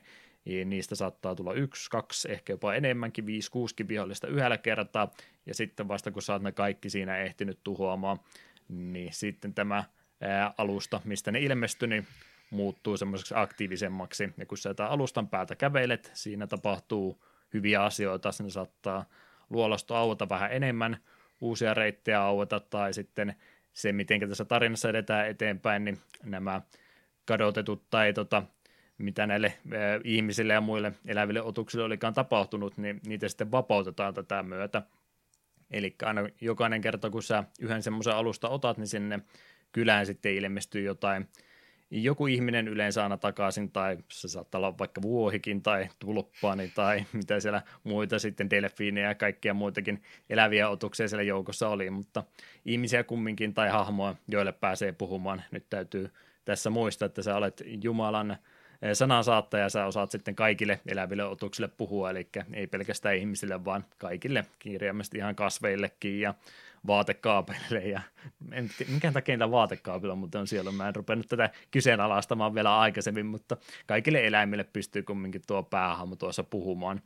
No jos se miettii sille, että kaikki kasvit ja tämmöiset on eläviä, niin kai jos kaappi on tehty puusta, niin se on vielä se puun henkisielu siinä. Tossa jos samasta puusta tekee useamman vaatekaapin, niin onko niillä eri sielut vai sama sielu? Nyt mennään liian diippeihin kysymyksiin, jonka meillä ei varmaan valitettavasti aika taida riittää siihen, että pystytään tähän vastausta antamaan. Mutta joo, tämä on varmaan se, millä tämä peli parhaiten joukostansa erottuu, eli tässä tapahtuu tällä tavalla semmoista aika tasaista etenemistä pienissä tämmöisissä segmenteissä, eli sä aina käyt luolastoja eteenpäin ja yksi kerrallaan vihollisia tuhot sieltä eteenpäin ja noita alustoja käyt sieltä kliaraamassa ja sitä mukaan sitten nuo kyläläiset ja kaikki muutkin pikkuhiljaa palautetaan sinne maan pinnalle takaisin. Ihan pelkästään suoraviivaisesti näin ei pysty tekemään, että sä lähtisit sinne luolastoon ja sitten kaiken tekisit yhdellä kertaa, että ainakin joku sen kerran yleensä joudut yksi isompi alue, niin sä joudut sitten palaamaan sinne kylään takaisinkin, että siellä saattaa kyläläisille olla sulla jotain vinkkiä, että hei, mitä sitä nyt seuraavaksi kannattaisi tehdä, jotain itemeitä tai muuta tämmöisiä sensitiivisiä questi-itemeitä saattaa myöskin olla, että sä tarvitset tämän, että sä pystyt tästä selviytymään ja kaikkea muutakin vinkkiä sieltä löytyy, taustatarinaa ja sivutehtäviäkin saattaa joukossa olla, että aika usein sitten kun huomaa, että nyt ei oikein luolastossa pääse eteenpäin, niin siinä kahtaa kannattaa sitten viimeistään palata tuonne kylän puolelle vähän juttelemaan, että mikä tässä nyt se seuraava askel olisikin. Mä ainakin tykkäsin tästä mekaniikasta kovastikin. Joo, tää oli ihan kiva. Tuntui silleen, että homma etenee koko ajan. Yksi, mikä mulle japsiropeissa muissa aina välillä iski, kun tulet uuteen kaupunkiin, että nyt mun pitää kiertää jokainen huone ja jutella kaikkien kanssa, niin kun missä on se ihminen, joka on tullut sen tiedon muodon. Tässä kuitenkin, kun se pikkuhiljaa kylä rupeaa palautumaan, niin helpommin minusta pitää kirjaa, että kenen kaikkien luonnossa olet jo käynyt. Mm. Se tuntui luonnollisemmalta käydä juttelemassa uusien henkilöiden kanssa, eikä tarvinnut heti käyttää puolta tuntia siihen, että käy jokaisen nurkan nuohoamassa. Ja se on ihan hyvä semmoinen visuaalinen merkkikin sulle pelkästään, että nyt mä etenen tässä pelissä jatkuvasti eteenpäin, kun se tulee semmoisia ehkäpä 30 sekunnin pätkiä, kun sä aina seuraavalta alustalle toiselle menet reittisi kliaraamaan, niin ylipäätänsä se, että siinä tosiaan viholliset katoaa pois sen jälkeen, kun sä tulet uudestaan, niin sun ei tarvitse niiden kanssa tehdä, niin sä koko ajan etenet siellä luolastossa eteenpäin, ja sitten se myöskin osoittautuu silläkin, että kun sitä kylää palautuu koko ajan sinne ihmisiä ja rakennuksia enemmän, niin se tulee niin kuin kaksinkerroin, näkee jatkuvasti sitä pieniä palkintoja, saa sitä myötä, että koko ajan huomaat, että pääsen tässä pelissä eteenpäin. Mm. Välillä tämä peli olisi voinut vähän paremmin hoitaa tämän, miten se kun välillä tulee just näitä hetkiä, että okei, nyt se on vapaudut tärkeän henkilö, sinun pitää juttelemaan sen luona, niin tulee suorastaan iso puhe, kun se, hei, sinun pitää mennä nyt hänen luokseen, tai sillä ihminen huoneessa huutaa, oi voi, kumpa joku tulisi minun luokseni, niin minulla olisi hänelle tämä juttu, mikä auttaisi dungeonissa. Näitä olisi ehkä voinut vähän hienovaraisemmin hoitaa. No, nyt ainakin sitten mieluummin kerrottiin vähän liikaa kuin liian vähän, että ei varmastikaan keneltäkään mene ohi, että mitä tässä sitten kannattaa tehdä seuraavan kerran, kun tulee kylässä käymään. Mm. Joo, se on, jos siitä systeemistä jotain huonoa pitää sanoa, niin on se tietysti pikkasen semmoista, jos oikein täysin toimintavetoista peliä haluaisi pelata, niin kyllähän toi vähän sitä rytmitystä rikkoo, kun se saattaa olla ihan semmoisia muutama sekunninkin pätkää ehkä välillä, että no nyt tulee taas pieni kuvakulma, menee sinne kylään takaisin ja näet, kun sitä taas rakentuu yksi talo lisää ja joku sanoo sulle puhekuplan verran vielä juttuakin päälle ja taas palataan sinne luolastoon takaisin, se on vähän semmoista ees takaisin menemistä, mutta ei se nyt mua ainakaan haitanut. Mä ainakin ajattelin, kun mä en tästä pelistä etukäteen tiennyt yhtään mitään, niin mä ajattelin, että tämä on enemmänkin roolipeli kuin toimintapeli, mutta tämmöinen ehkä vähän 50-50 puoleen. On se toiminta varmaan isommassa roolissa, mutta ihan hyvä, että se ei pelkästään sitäkään ole, että mä ainakin tykkään kovasti, että se on justiin tällä tavalla tehty. Mm. Kyllä. Mitäs sitä nyt sitten ylipäänsä muuta pitäisi mainita? Jotkut vähän sitä justiin harmitteli, että sinne kylään joutui sitten palaamaan ehkä vähän turhankin usein. Haittaisiko se sua juurikaan, että joutui sitten tämmöistä eestakaisin kulkemista tekemään? Ei juurikaan, koska tässä pelissä kuitenkin minun mielestä näitä ihmeen warppipointteja takaisin sinne Shrineille oli ihan mukava määrä. Ja plus sitten ylipäätään oikoreittejä aukesi myös näihin dungeoneiden sisälle, että hei, täältä kautta pääsi nyt takaisin näppärästi alkuun. Että ei muista missä se tuntunut, että nyt hirvittävä vaiva, että pitää tuolla kylässä käydä. Et se oli yleensä semmoinen muutama sekunnin keissi, että pääsi takaisin, olit taas kylässä. Hmm. Ja just niin, kun ei niitä vihollisikaan siellä sitten enää takaisin tullessa ollut, niin sitten se oli aika nopeita niitä vanhoja alueita käydä uudestaan läpi. Luolastot nyt loppupeliin niin montaa ruutua sitten kumminkaan sisältänyt. Jep, ettei ja kuitenkin loppujen lopuksi, niin sun ei tarvinnut joka ikisen monsterleirin jälkeen sinne kylään mennä. Että yleensä siellä side dungeonissa olla ihan hyvää aikaa ennen kuin tarvitsisi palata. Hmm. Se olisi ollut asia erikseen, jos olisi jokaisen monsterleirin jälkeen pitänyt takaisin kylään, niin sitten olisi saattanut palaa käpyyn jossain vaiheessa. Se olisi kyllä jo ehdottomasti liikaa ollut. Siellä jo tosiaan on useampikin sitten tapa liikkua siellä luolaston sisällä loppupeleissä. Eli yleensä se ensimmäinen käyntikerta siellä on aika suoraviivainen. Tietysti siellä pikkusen sokkeloisuutta tulee varsinkin myöhemmissä luolastoissa. Mutta siellä tosiaan avautuu reittejä sitten, mistä pystyy vähän oikaisemaan, kun on tarpeeksi luolastosta kliarattu. Ja siellä on myöskin sitten ihan niitä warppipointteja, mikä toimii semmoisena helppona tapana liikkua paikasta toiseen. Sulla on tämä sun ihan omakin paikka sitten, eli sä pystyt sitten tämmöisellä omalla keskushupin kautta liikkumaan isommasta alueesta toiseen, niin se toimii käytännössä myöskin semmoisena alueena, että sä pääset sieltä huoneesta teleporttaamaan joko suoraan sinne itse kylän keskelle, tai sitten siellä on kaksi teleporttia myöskin sinne luolaston sisälle, joista toinen on yleensä aina se about keskellä luolastoa, ja sitten se toinen on lähellä bossia, että se on aika helppo sitten loppupeleissä kumminkin liikkua. Ei siinä paljon joudu siinä mielessä edestakaisin ravaamaan samoja reittejä uudestaan, kun pystyy tällainen hyppimäänkin paikasta toiseen aika näppärästi. Jep. Kyllä.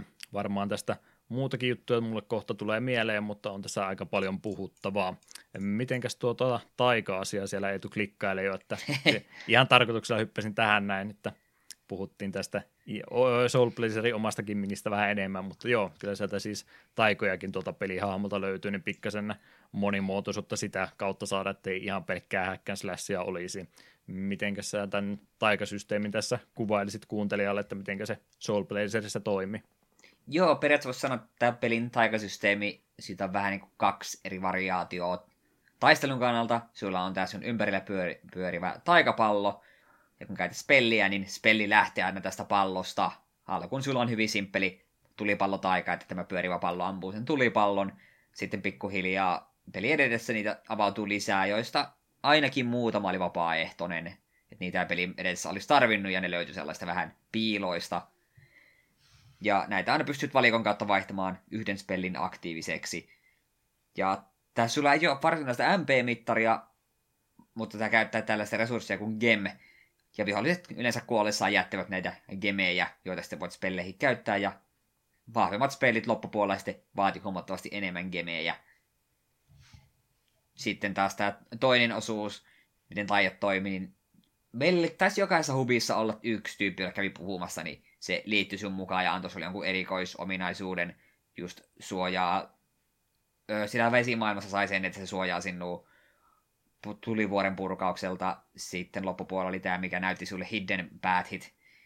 Nämä oli aika turhia, koska niitä jokaista taisi tarvita tyyli yhdessä tai kahdessa huoneessa. Mm. Käytännössä oli ainoastaan siinä alueessa, mikä seuraavaksi oli tulossa. Jep, ja niitä kun ei tarvinnut mitenkään aktiivisesti valita, sulla oli ne kaikki aina käytössä, niin ne tuntui vaan siltä, että käy puhua tälle tyypille, niin sä voit mennä tuonne. Mm. Se oli vähän laiskasti hoidettu asia. Se on tässä niin kuin ajateltu selvästikin sillä, että se ei ole sun ominaisuus, vaan se on niin kuin oma olentonsa, joka sun ympärillä pyörii. Se on siinä missä vähän erikoisella tapaa tehty, että yleensä mitä taikoja, niin eikö se tulipalon pitäisi siitä hahmosta tulla, mutta tässä tapauksessa se onkin tämmöinen pallo, mikä omaa rauhallista tahtia pyörii sun ympärillä. Se on se taian alkupiste, niin aina vähän eri kohdassa sitten, eli ei välttämättä suoraan siitä sun eestä tulee se, tai että se voi tulla pikkusen sivultakin. Se on vähän erikoinen, että välillä sinä joutuu aina tämmöistä odottelua ja muuta tekemään, että se on sitten justin sopivalla linjalta, nyt mä painan taikaspeliä, niin nyt se lähtee sopivaan suuntaan. Jep, ainoat peli sinne me kunnolla peliaikana käytin, loppupuolella sai tämmöisiä painoit taikanappi, niin se teki semmoisia tulipilareita. Sitten oli myös semmoinen, että se tekee räjähystä siitä kohtaa, missä pallo on, niin meni vaan lähelle vihollista ja painoi napin pohjaan, niin sille yleensä osui. Huomattavasti helpommin kuin sille perustulipallolla. Mm. Kyllä, kyllä. Tässä kohtaa ehkäpä voisimme mainita... En ole selvästikään miettinyt tätä järjestystä oikein, huomaa, että kun muistiinpanoja tekee, niin semmoinen ajatuksen juoksu ei välttämättä ole se kaikkein loogisen tapa tehdä läpi, niin voitaisiin vaikka niistä bosseista puhua seuraavaksi.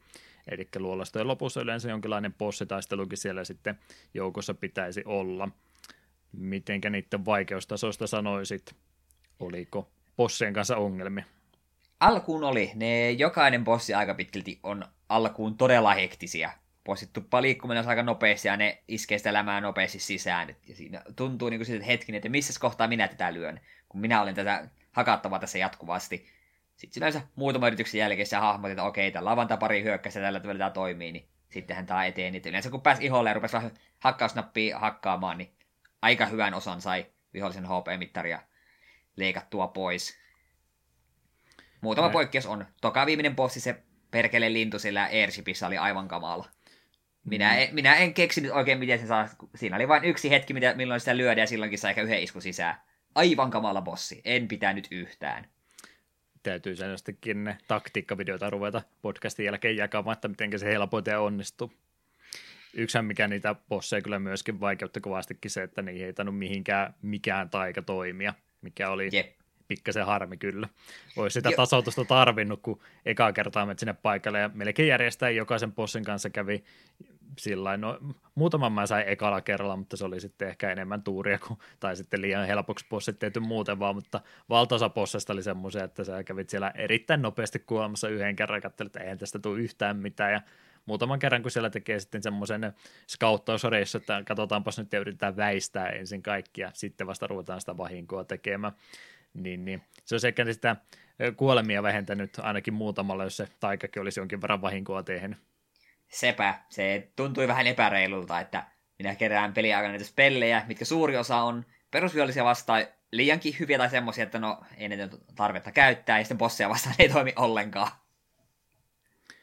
Jep, ne on kyllä tietysti aikansa pelistä on kyse, niin kovinkin vahvasti skriptatulta noin bossit vaikuttaa, että niillä ne aika simppelit liikkumisratansa ja muut on, mutta ne on yleensä sen verran nopeita, että sen takia sitä vahinkoa yleensä noissa tapahtuukin niin paljon sitten, että ne tulee sun päälle siinä pörräämään ja varsinkin kun hetkeksi yrität jäädä paikalle lyömään, että saisit kerran lyötyä, niin se ehtii sua 3 kertaa sinne jo tikkaamaan vahinkoa siinä välissä, kun sä yrität epätoivoisesti niitä lyöntejä saada lisää, niin kyllähän semmoista tietynlaista tarkkaavaisuutta ja opettelua täytyy näiden bossien kanssa harrastaa, että niistä sitten loppupeleissä mitään tulee, joko etsii semmoisia turvallisia kohtia huoneesta tai muuta kikkoa, että kaikki neuvot on kyllä tarpeensa tuossa, että näistä bosseista sitten onnistuu suoriutumaan.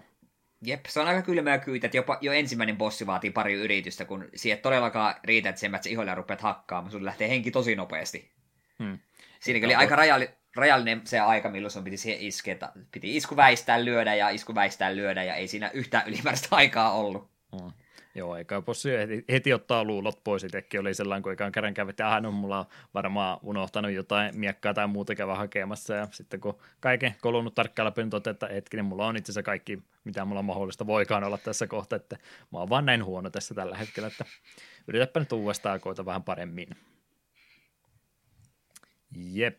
Mitenkäs puhutaanpas tästäkin aiheesta, eli tuosta inventorista ja valikoimasta, mitä sulta löytyy, eli se, mitenkä nyt sitä roolipelielementtiä pikkasen tästä pelistä edes löytyy, niin pystyy kyllä varusteita ja muita sitten tässä pelimatkalla pikkasen päivittämään, eli miekkoja löytyy, aarniskat löytyy, ja sitten on vielä 3. slotti, joka on sitten vähän sekalaisille tuotteille tarkoitettu. Siellä voi olla jotain ihan taistelun kannalta hyödyllisiä juttuja, mutta siellä on myöskin sitten kaikki nämä tämmöiset tarinaesineet, mitä sitten joudutaan tietyissä kohdissa käyttämään, avaimia ja muita tämmöisiä hyödykkeitä. mitäs näistä nyt ylipäätänsä voisi sitten sanoa, että tätä pystyy onneksi ihan missä tahansa kohtaa hyödyntämään, että voi kyllä lennosta vaihtaakin, mutta joudutko kuinka aktiivisesti niiden välillä vaihtaa vai oliko se vaan uusia aina päälle ja tällä mennä? No aseitten kannalta oikeastaan, vaikka jokaisella aseella ja armorilla oli joku uniikki ominaisuus, niin miekoissa koko ajan piti vahvinta päällä ja armorissa piti loppupuolella käyttää yhtä aiempaa armoria, jonka mä itse asiassa olin skipannut vahingossa. Se oli heti pelin ensimmäinen armor upgrade, mikä antoi sen defensin noita floor trappeja vastaan. Mä olin missannut sen kokonaan. Mä kyllä näin, missä se arkku oli ja mulle sanottiin, että se on tuolla, mutta mä olin vasta, aha, no mä en pääse tuonne, että se varmaan pitää backtrackata myöhemmin. Olin vaan unohtanut erään NPCn kanssa käydä juttelemassa, niin siitä se oli kiinni. Tajusin vasta pelin loppupuolella, että hetkinen, että tässä kyllä minä tarviin nyt jotakin, että minä selviän näistä lattioista. Ja mulla puuttuu tuo armoreiden välissä on kyllä tyhjä tila, että minä vähän sitä alkupuolella ihmettelin. Joo, miekkojen kanssa ei yleensä tarvinnut hirveästi mietintää tehdä, että mikä on vaan vahvin, niin se aina päällä. Mutta armorissa jo muutaman kerran piti vähän miettiä, että joutuuko tässä nyt sitten vaihtamaan, että pääsee turvallisesti ylitte. Mutta aika vähän sen kannalta vaihtelua tarvii tehdä. Miten on Taijan kanssa sitten, että yrititkö käyttää heikkouksia tiettyjä vihollistyyppejä vastaan, vai oliko joku niistä sitten vaan semmoinen, että no mä pidän mieluummin tätä ja koitetaan nyt miekalla vaan paremmin pärjätä, koska se oli se, mitenkä itsellä kävi. Mä oikeastaan heti kun laitaroon tuossa pelissä sain, niin kyllä mä niitä kaikkia uusiakin kokeilin, mutta totesin, että no tää on laitaro hyvä, ampuu 4 suuntaan, niin tää on tarpeeksi hyvä, että sä muuta tarvit.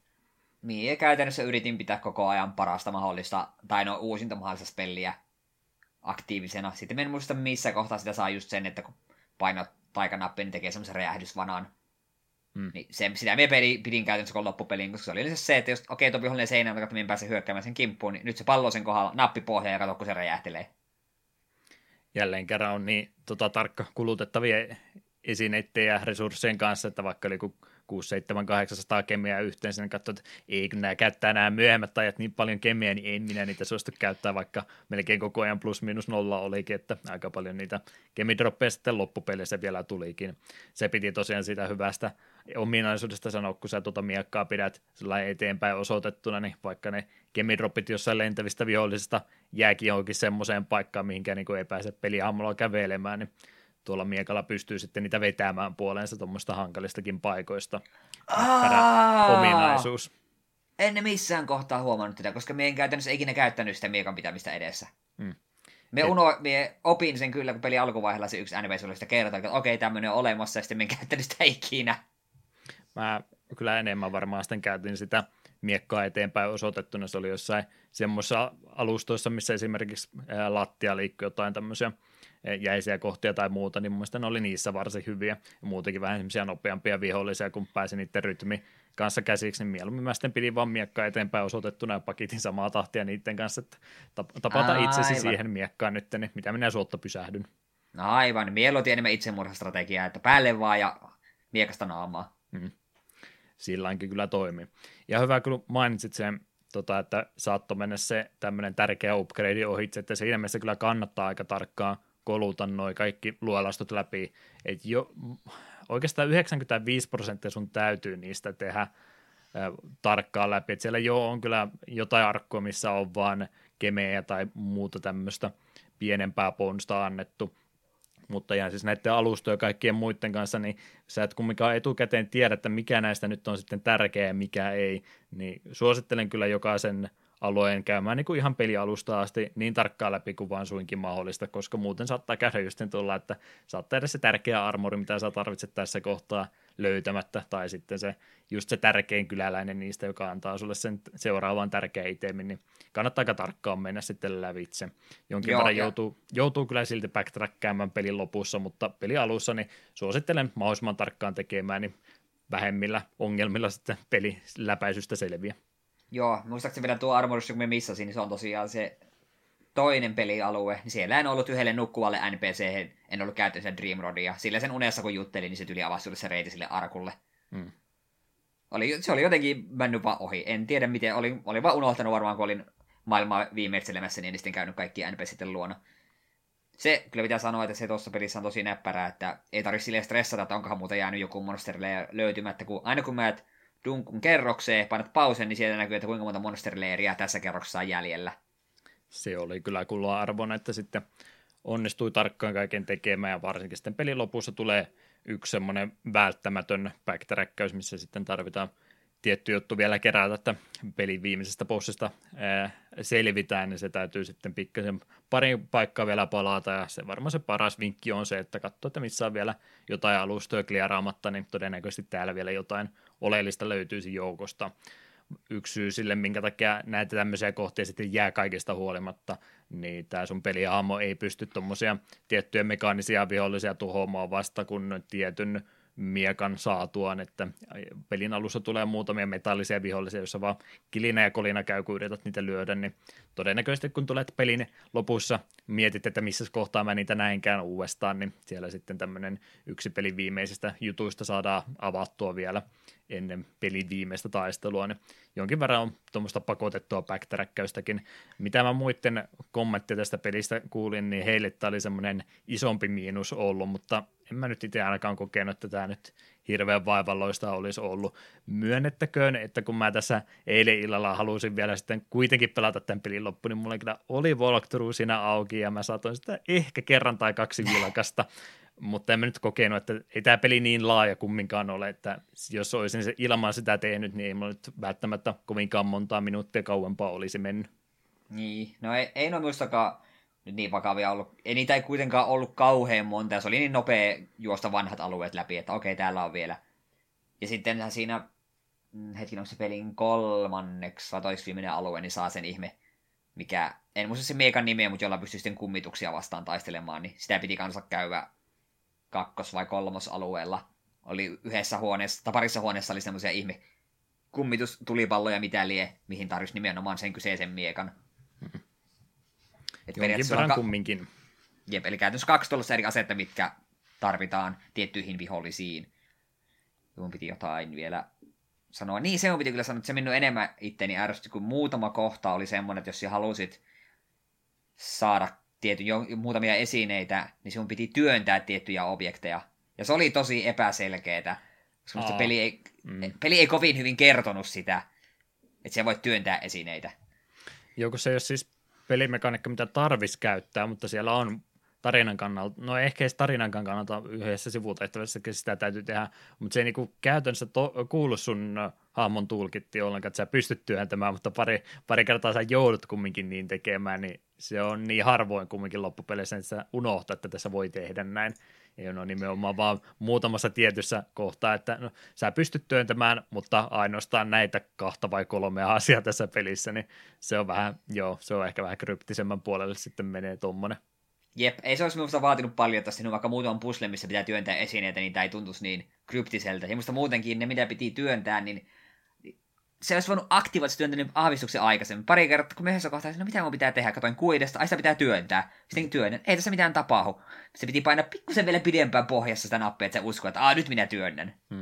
No joo, se on kyllä kieltämättä vähän semmoista salaisuuksien pitämistä, mitä ehkä Famicomin aikaisessa peleissä sitten enemmänkin oli. Onneksi tätä nyt ei montaa kertaan tapahtunut sitten. Joo, ei niitä montaa ollut, mutta tavallaan myös se, että kun niitä oli vaan se pari kertaa, niin se joka kerta pääsi unohtumaan aina, että ai perkele, tätä piti työntää.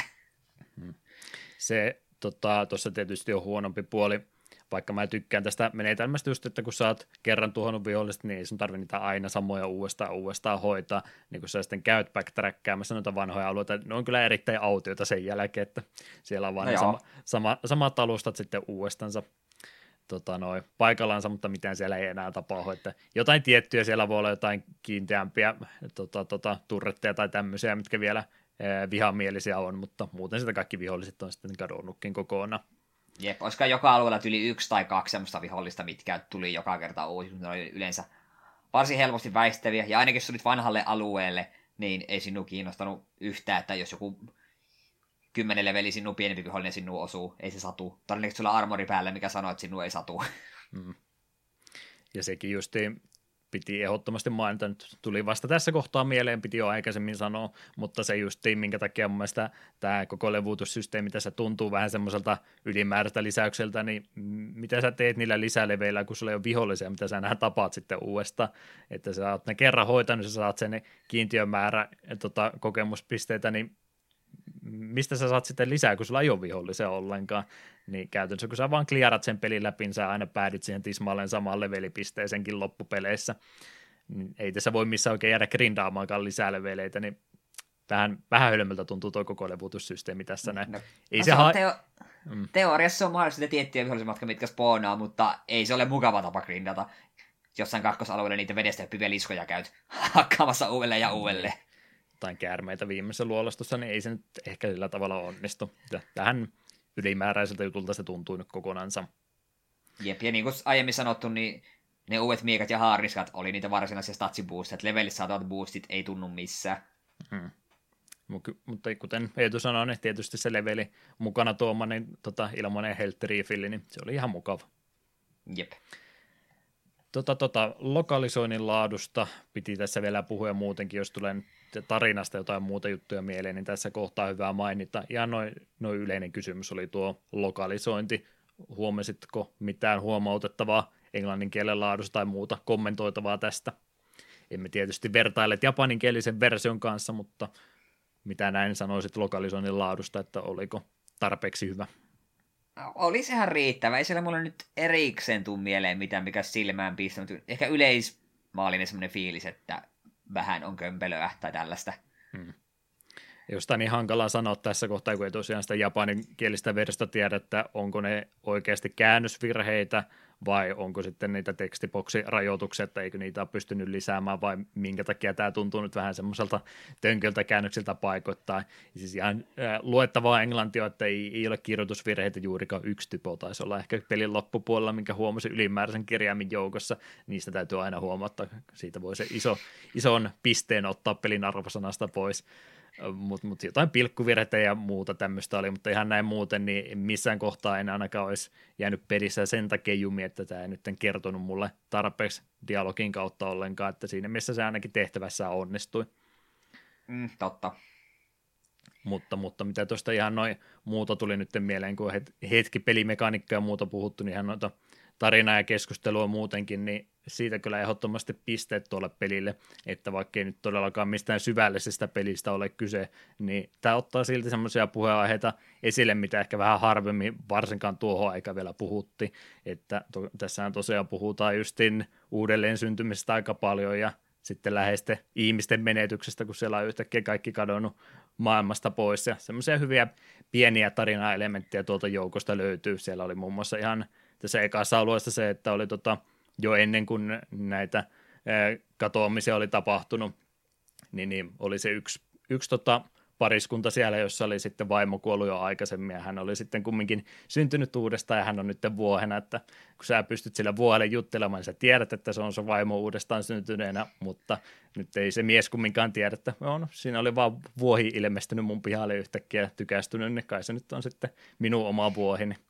Ei tiedäkään tuo mies sitten, että se oli se oma vaimo siinä, joka oli sitten uudelleen syntyneenä paikalle tullut, tai mitä muuta semmoisia omituisia tarinajuttuja siellä oli, muun muassa ne etana kisailijat siellä ajeli, ne elää noin 1 vuoden verran nämä otukset, jotka täällä on, mitä feiria vai mitä nämä nyt olikaan täällä asukkaat, ja niiden suosikkiharrastus on etanakilpailu, ja yksi etanakilpailu kestää kutakuinkin sen koko niiden elämän ajan. Ihan hauskoja tämmöisiä juttuja oli tänne kyllä joukkoon laitettu, että siitä jälleen kerran lisää pisteitä tälle pelille ehdottomasti, että ihan hyviä tämmöisiä pointteja otettu, vaikka ei niitä nyt sitten tämmöisiä teemoja mitenkään syvällisesti käyty läpi tai mitenkään pisemmälle niiden kanssa menty, niin kumminkin, että niitä otettiin edes esille, niin se on aika paljon tämmöiselle lasten peliltä kumminkin. Mm. Mutta ihan mainio peli, niin tarinan puolta toi kumminkin oli, vaikka vähän kliseinen oli. Se piti siitä lokalisoinnista sanoa, että se Dettol on ilmeisesti ihan vaan kääntäjä oma nimi, että ilmeisesti sen nimi oli siinä Japanin versiossa ihan vaan Gaia tai Dark Gaia, eli se on sitten sama Gaia kuin mitä noissa myöhemmissäkin on, että se oli vaan tähän peliin nyt sitten tuommoinen Dettol-niminen bossinimi annettu, mikä on kyllä vähän tönkky, mutta miksipä ei. Niin. Jotain vapauksia siellä varmasti on kääntäjä tehnyt, mutta valitettavasti ei päästä nyt niistä puhumaan se enempää. Mm. No, mitenkä se vaikeus on noin ylipäätänsä? Haluaisit kuvailla sitä, oliko helppo, vaikea vai jotain väliltä? Sanoisin, että semmoinen helpohko peli. Suuri osa niin dungeoneista ja tälleen, niin nyt oli aika läpihuuto juttu, että todella harvoin tuli varsinaisesti kuoltua dungeoneissa. Sitten tosiaan niistä bosseista oli puhetta, että ne oli aina alkuun vähän raivostuttavia. Et väittäisin, että kyllä muuten tämä peli on aika helppo. Hmm. Ainakin valtaosa pelistä helppo, että tämmöinen piikki aina tietysti siinä bossia aikana sitten tulee, että niissä joutuu vähän enemmän tsemppaamaan. Yleensä aina heikoimmillaan aina, kun uuteen alueeseen tulee ja sulla ei vielä sieltä löydettäviä armoreita ja aseita ole, niin siinä kohtaa se vielä vähän tuntuu vaikeammalta, mutta pari leveliä siinä tulee ja health refillin välissä, niin sitten se yleensä helpottuukin siinä samalla aika nopeasti. Niin, sitä olin sanomassa, että ei niin tässä pysty kuitenkin tekemään aika hyvin noissa dungeonissa sitä, että juokse seinää päin, kunnes seinä kaatuu, koska jos se yhdenkin monster leirin sait alas sillä elämällä, niin sä oot edistynyt, ei se tule takaisin. Niin. Ei tämä peli heitä game over, se vaan spawnaat ilman gemejä. Kuinka iso menetys se on, että gemit menettää kuollessa? No, me ollaan puhuttu siitä, että miten vähän taikoista on hyötyä, niin ei se kovin iso menetys ole. Hmm. Me olin aika varma suurimman osan pelistä, että no niin, kohta tulee joku kauppa, missä näillä gemeillä voi tehdä jotakin, niin sitten minun harmittaa, kun mä oon kuollut. Ei tullut, ei. Ne on vaan taikapisteitä ja taijat on suurimmaksi osa turhia. Hmm. Lentäviä vihollisia vastaan ja näppärä oli taikoja käyttö, kun ne oli aika nopeita ja saattoi sen verran kaukana olla, ettei pystynyt miekalla lyömään, mutta sen verran paljon noita kemejä kumminkin sitten tuli, että vaikka niistä joutuikin jossain vaiheessa luopuun, niin ei se nyt kauan mennyt, kun niitä taas parisataa oli kertynyt lisää.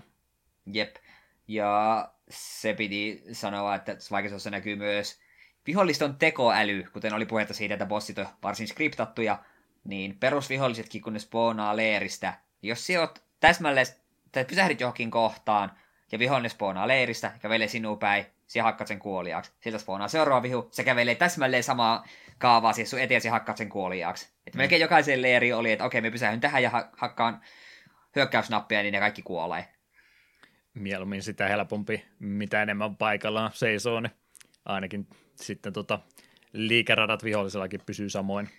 Jep, poikkeuksena sitten oli, että jos vihollinen liikkuu tosi nopeasti, kun vihollinen spoonaa leiristä, niin sillä on hetki aikaa kuolemattomuus. Niin jos sä oot liian lähellä leiriä tai se vihollinen on tosi nopea, niin sun pitää olla aika kaukana, että se kerkee se kuolemattomuus siltä kulua umpeen. Tai sitten jos niitä spoonasi monta kerrallaan. Mm. Sitäkin niitä vaihteli, että osa leir spoonasi vihollisen vasta, kun edellinen on kuollut, osa spoonasi semmoisen tietyn väliä ja osa spoonasi vaan heti kun mahdollista, niin paukutti vihollista ruutuun. Pikkasen siinäkin varpaillaan pitää, vaikka samoja vihollisia tuleekin. Jep.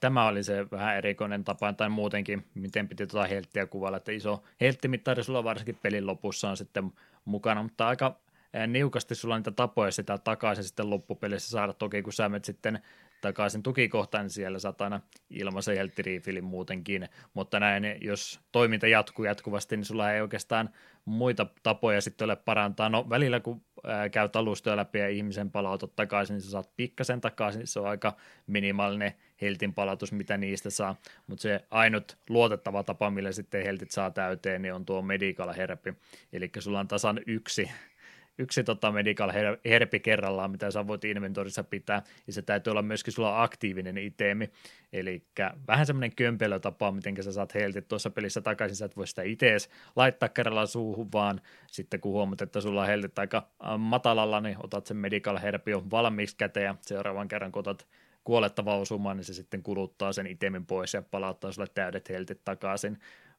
Ei mitään potioneita eikä mitään muita tapoja oikein ole, että se on se yksi herpi ja kun se on mennyt, niin sitten alkaa paniikki, kun bossilla on vielä puolet helaa ja sulla ei ole enää sitäkään herpiä enää käyttämättä, kun se yksi ainoa meni jo pois.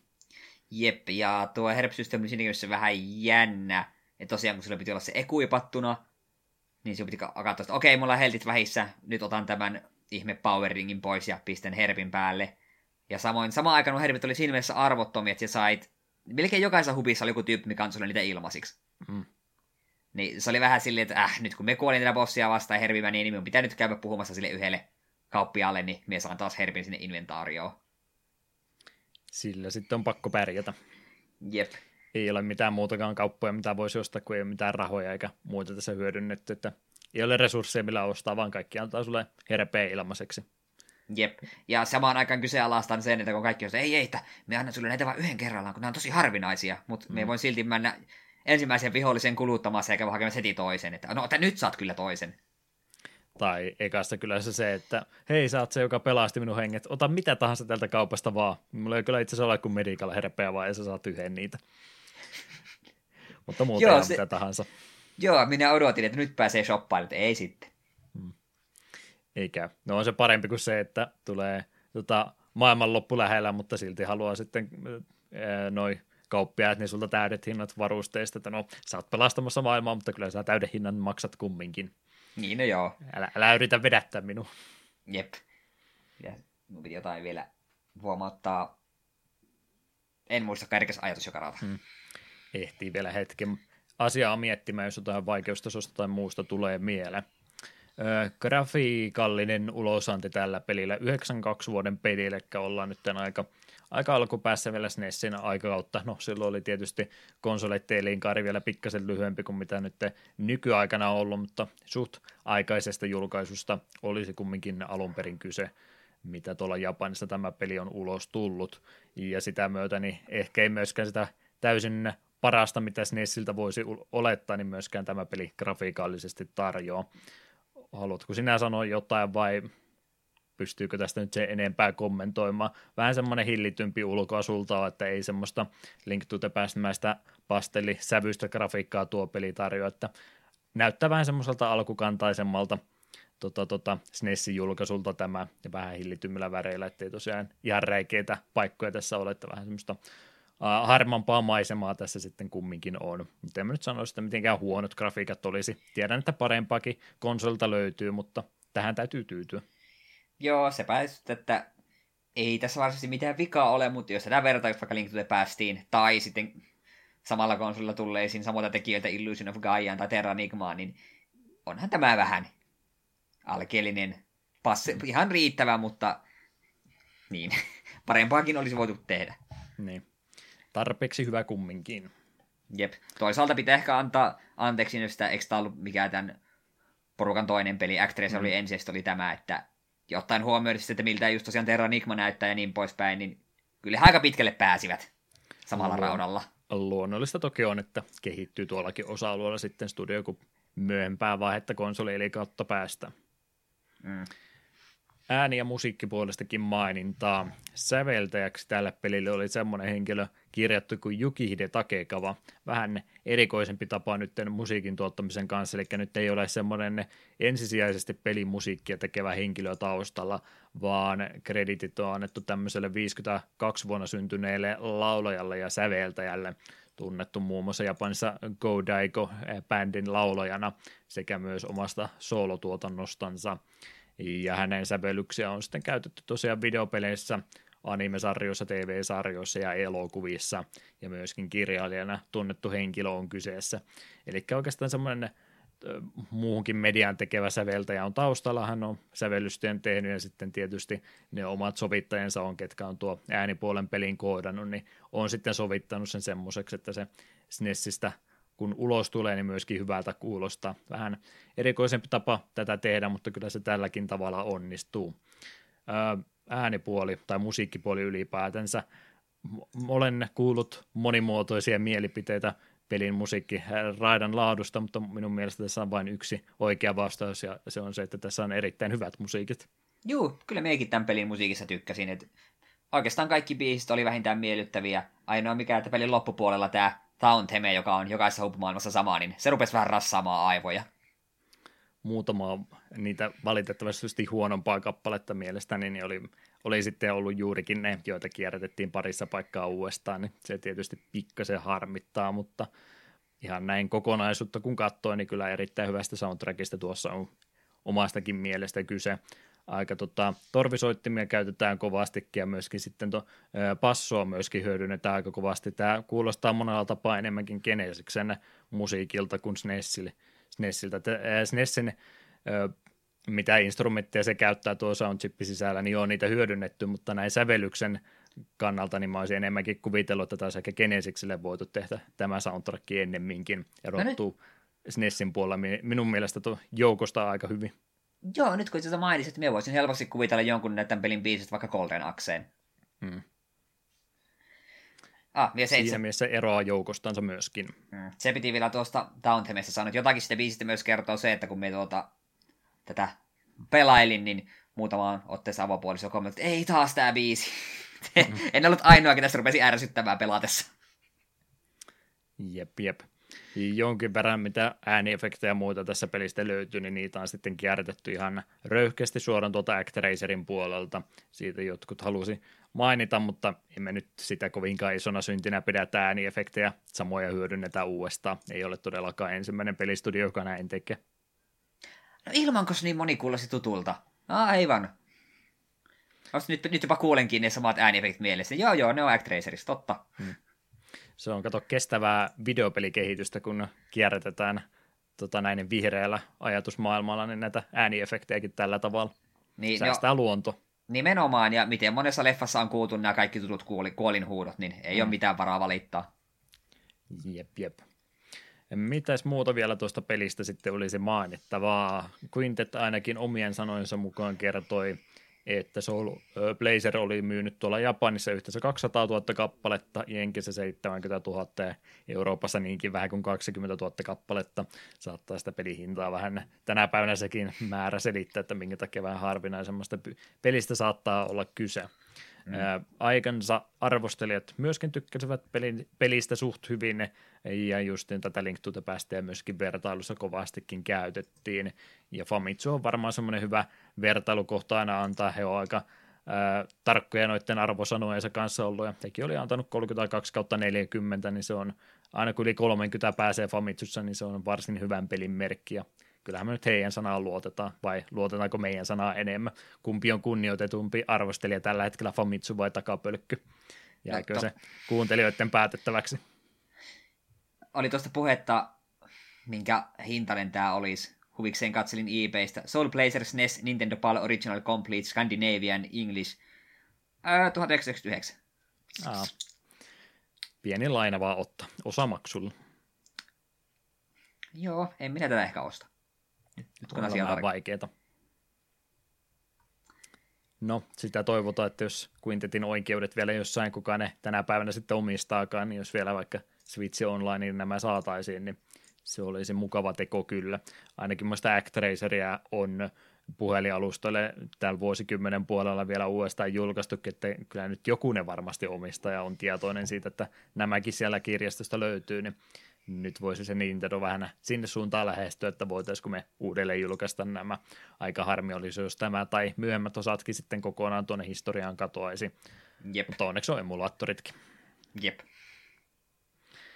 Tosiaan jatko-osia sitten ei tarinallisesti suoraan jatkumoa ollut, mutta nuo Illusion of Gaia ja sitten tämä Terranigma ja tietyssä mielessä myöskin se Grand Stream saaka, niin tietynlaista jatkumoa tälle onkin, vaikka ei nyt tarinallista ole, mutta ilmeisesti ihan pelissäkin suoraan viitata, että samassa maailmassa sitten mennään, mutta aikajakso on ehkä sitten välissä sitten muuttunut. Näin ollen, nyt olisi varmaan sitten ne tiivistä sanoen, ne suosittelusanoja aika. Tuliko vielä muuta pelistä mieleen, mitä haluat mainita, vai riittääkö pelkkä suosittelu tässä kohtaa? Nyt minä muistin, mitä piti mainita siinä vaikeusasteen kautta Medical Herbien kohdalla. Minulla olisi ollut suositusehdotus, että voisivat voineet toimia samalla tavalla kuin Link to the Pastissä, että jos se ekuipattuna käytät sen, niin hiilaa täyteen. Jos se kuolet, kun sulla on se niin kuin olemassa inventaariossa, niin se hiilaa sut puoleen automaattisesti. Tadaa! Sekin olisi hyvä kompromissi. Joo, ei muuta kuin romhäkkejä tekemättä tämmöisiä ominaisuuksia saadaan tähän näin vielä. Sen mä kyllä sanoin aina, kun omat suosittelut annat, niin tässä on niin paljon hyvää kyllä, mutta myöskin voi miettiä, että tässä olisi monta asiaa tällä konseptilla voinut paremmalla tavalla tehdä, niin mä en tiedä siis minkälaista peleistä Illusion of Gaiassa ja Terranigmassa on kyse, mutta olisin ehkä jopa halunnut, että jos olisi suora jatko-osa tälle vielä tehty, niin tässä olisi kyllä vielä pystytty riiteroimaan tätä peliä pikkasen paremmaksikin. Mutta joo, sanon ne omat suosittelut vielä ehdottomasti ennen kuin jatkan enempää. Joo, no kyllä mä tästä tykkäsin. Tämä oli varsin peruskiva toimintaroolipeli, joskin enemmän toiminta kuin roolipeli. Ja vaikka tässä oli omat puutteensa ja tämä oli kuitenkin varsin simppeli peli, niin tällä pelata oli kuitenkin kivaa. Ja kyllä meidän, niin kuin jo hyvissä ajoin päälle, että joo, kyllä meidän pelin tulee läpi asti vetämään. Että tätä on kiva pelata ärsyttävistä pomoista lukuun ottamatta. Ja minun mielestä paljon pitää tässä katsoa sormien välissä, että tämä on tosiaan studion toinen peli vasta ollut. Ja sitten kun sen verran, mitä meidän Illusion of Gaia ja Terranigmaa tiedän, niin ne otti paljon opikseen. Niin minun mielestäni tämä on siinäkin mielessä varsin tärkeä peli, että tämä on... aloitti tämän epävirallisen trilogian, joka on SNESillä varsin pidetty. Yllätään muuta saa niin 2 päivää ylöspäin, ja että jos tämmöiset kevyet toimintaloolipelit kiinnostaa, niin en näe mitään syytä, miksei tätä ainakin kokeilisi. Mm. Vahvat suositukset minulta. Kyllä tämä ehdottomasti noin plussapuolet niin paljon kotiinpäin tätä viettää. Helppo tätä on loppupeleissä sitten suositellakin, että pienet puutteet niin loppupeleissä sitten jalkoihin jää, ja se on niin paljon tämmöinen oma tämmöiset kikkansa justiin tämä maailman palauttaminen yksi ihminen kerrallaan, ja hyvät musiikkiraidat ja nämä näin, niin ne painaa ainakin omassa kopassa niin paljon enemmän kuin se, että ei pysty väli-ilman suuntiin liikkumaan, niin paljon jäädään tässä sitten plussan puolelle. Joo, en tosiaan tiedä, että miten sitten ne myöhemmät osat, että oliko ne tismalleen samanlaisia pelejä, että voi olla, että se mun uudelleen paranneltu versio, niin se voi olla jo heidän puolestaan tehtynä jommassa kummassa noissa jatko-osissa, niin täytyy niinkin sitten ehkä jossain vaiheessa vielä palata. Joudutaanko me lupaus tässä kohtaa tekemään, että tehdään niistäkin jaksot sitten tulevaisuudessa vielä, vai malttaako niin kauan odottaa? Kyllä me ainakin toivoisin, että jos me näitä käsitellään, niin jossain kohtaa, niin sinäkin nämä pelailisit, koska tavoitteena ainakin itsellä on jossain kohtaa nämä pelailla. Ja sen verran, mitä me Terranigman tarinasta muistan, niin se noudattaa vähän samoja polkuja. Hmm. Jep. En aio nyt mitään arvosanaa se erikseen antaa, että se 2 peukkua ylöspäin, se on ihan vähän, tai 1,5 peukkua ehkä tässä tapauksessa, että puutteita tästä toki löytyy, mutta paljon ollaan plussan puolella ja hyvä mieli tämän pelaamisesta jäi, ei harmittanut yhtään, vaikka tuli alusta loppuun pelattua aika tarkkaan läpi. Hmm. Suositteluun siis molempien puolesta menee tämä peli tällä kertaa. Kuunnellaan Soul Blazerista vielä muutama kappale tässä kohtaa. The Depths of the Sea of Saint Elles oli tähän kohtaan itse valinnut, ja sitten Solitary Island-niminen kappale tähän vielä loppuun, ja sitten varmaan ruvetaan loppuhöpinöitä käymään läpi.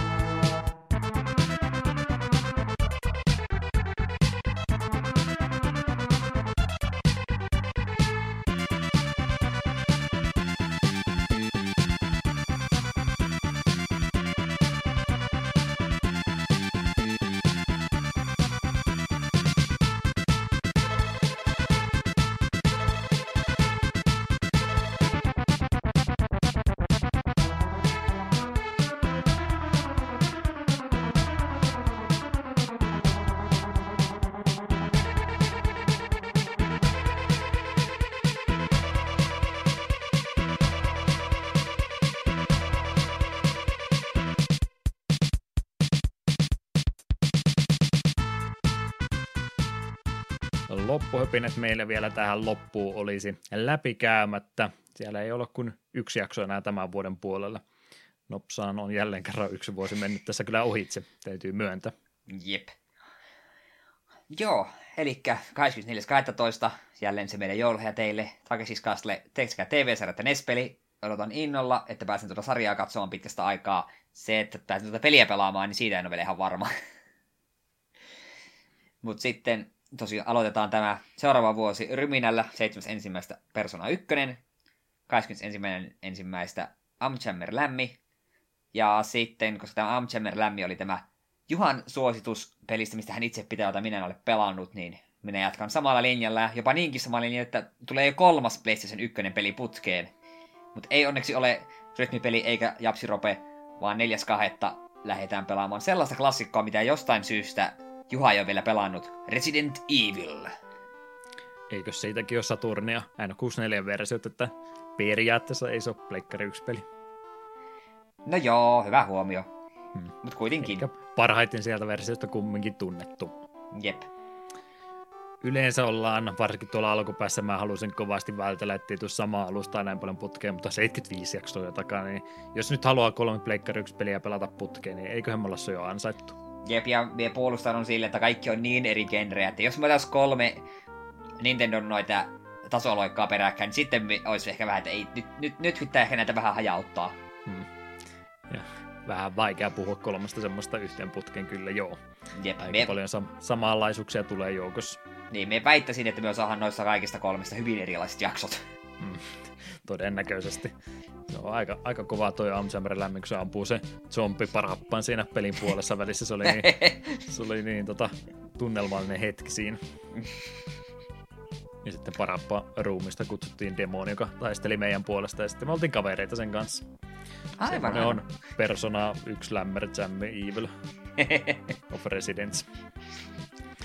Yhteydenottokanavat vielä läpi takapölkky.wordpress.com/gmail.com ilman niitä ö-pisteitä takapölkky siis. Ja myöskin Facebook ja Twitteri, myös tuo Discordi sieltä joukosta löytyy. Sinne kannattaa käydä jossain vaiheessa liittymässä, jos niin ei ole vielä tehnyt. Eetu löytyy mistä? Minä löydyn Klaus-nimerkin takaa vähän kaikkialta Twitterissä eteen. Ja missä Juha on silloin, kun ei ole pelaamassa Isaacia? Onko niitä hetkiä enää olemassakaan? Varmaan Celeste vuoristolla kiipeilemässä ja YouTubessakin Deokin nimimerkillä. Twitch ja Twitteri myöskin sillä nimimerkillä löytyy. Toiseksi viimeinen jakso tältä vuodelta olisi varmaan siinä sitten paketissa. Peaceful Days-kappale oli niitä tuohon loppuun vielä pelin kreditsi musiikin laittanut. Ja kuulemma väittää, että Eetu on kovastikin MTGn flavor-tekstejä käynyt läpi, niin sillä on varmaan nyt ainakin 2 tai jopa 3 jaksoja on valmiiksi löytynyt. Niin mitäs hyvää elämän ohjetta sieltä joukosta tällä kertaa nyt sitten löytyi? Joo, no aloitetaanpa ihan sille, että tämä mulla tuli ihan korttina vastaan tuttu lappu ja katsoin, että hei, tämä flavori on aika hyvä, että hän voisi käyttää, ja sen jälkeen menin Gathereriin ja painoin random card-nappia niin monta kertaa, että siitä tuli muutama muukin hyvä flavori vastaan. Elikkä tämä on kortista nimeltä Ponder. Huominen kuuluu niille, jotka valmistautuvat siihen jo tänään.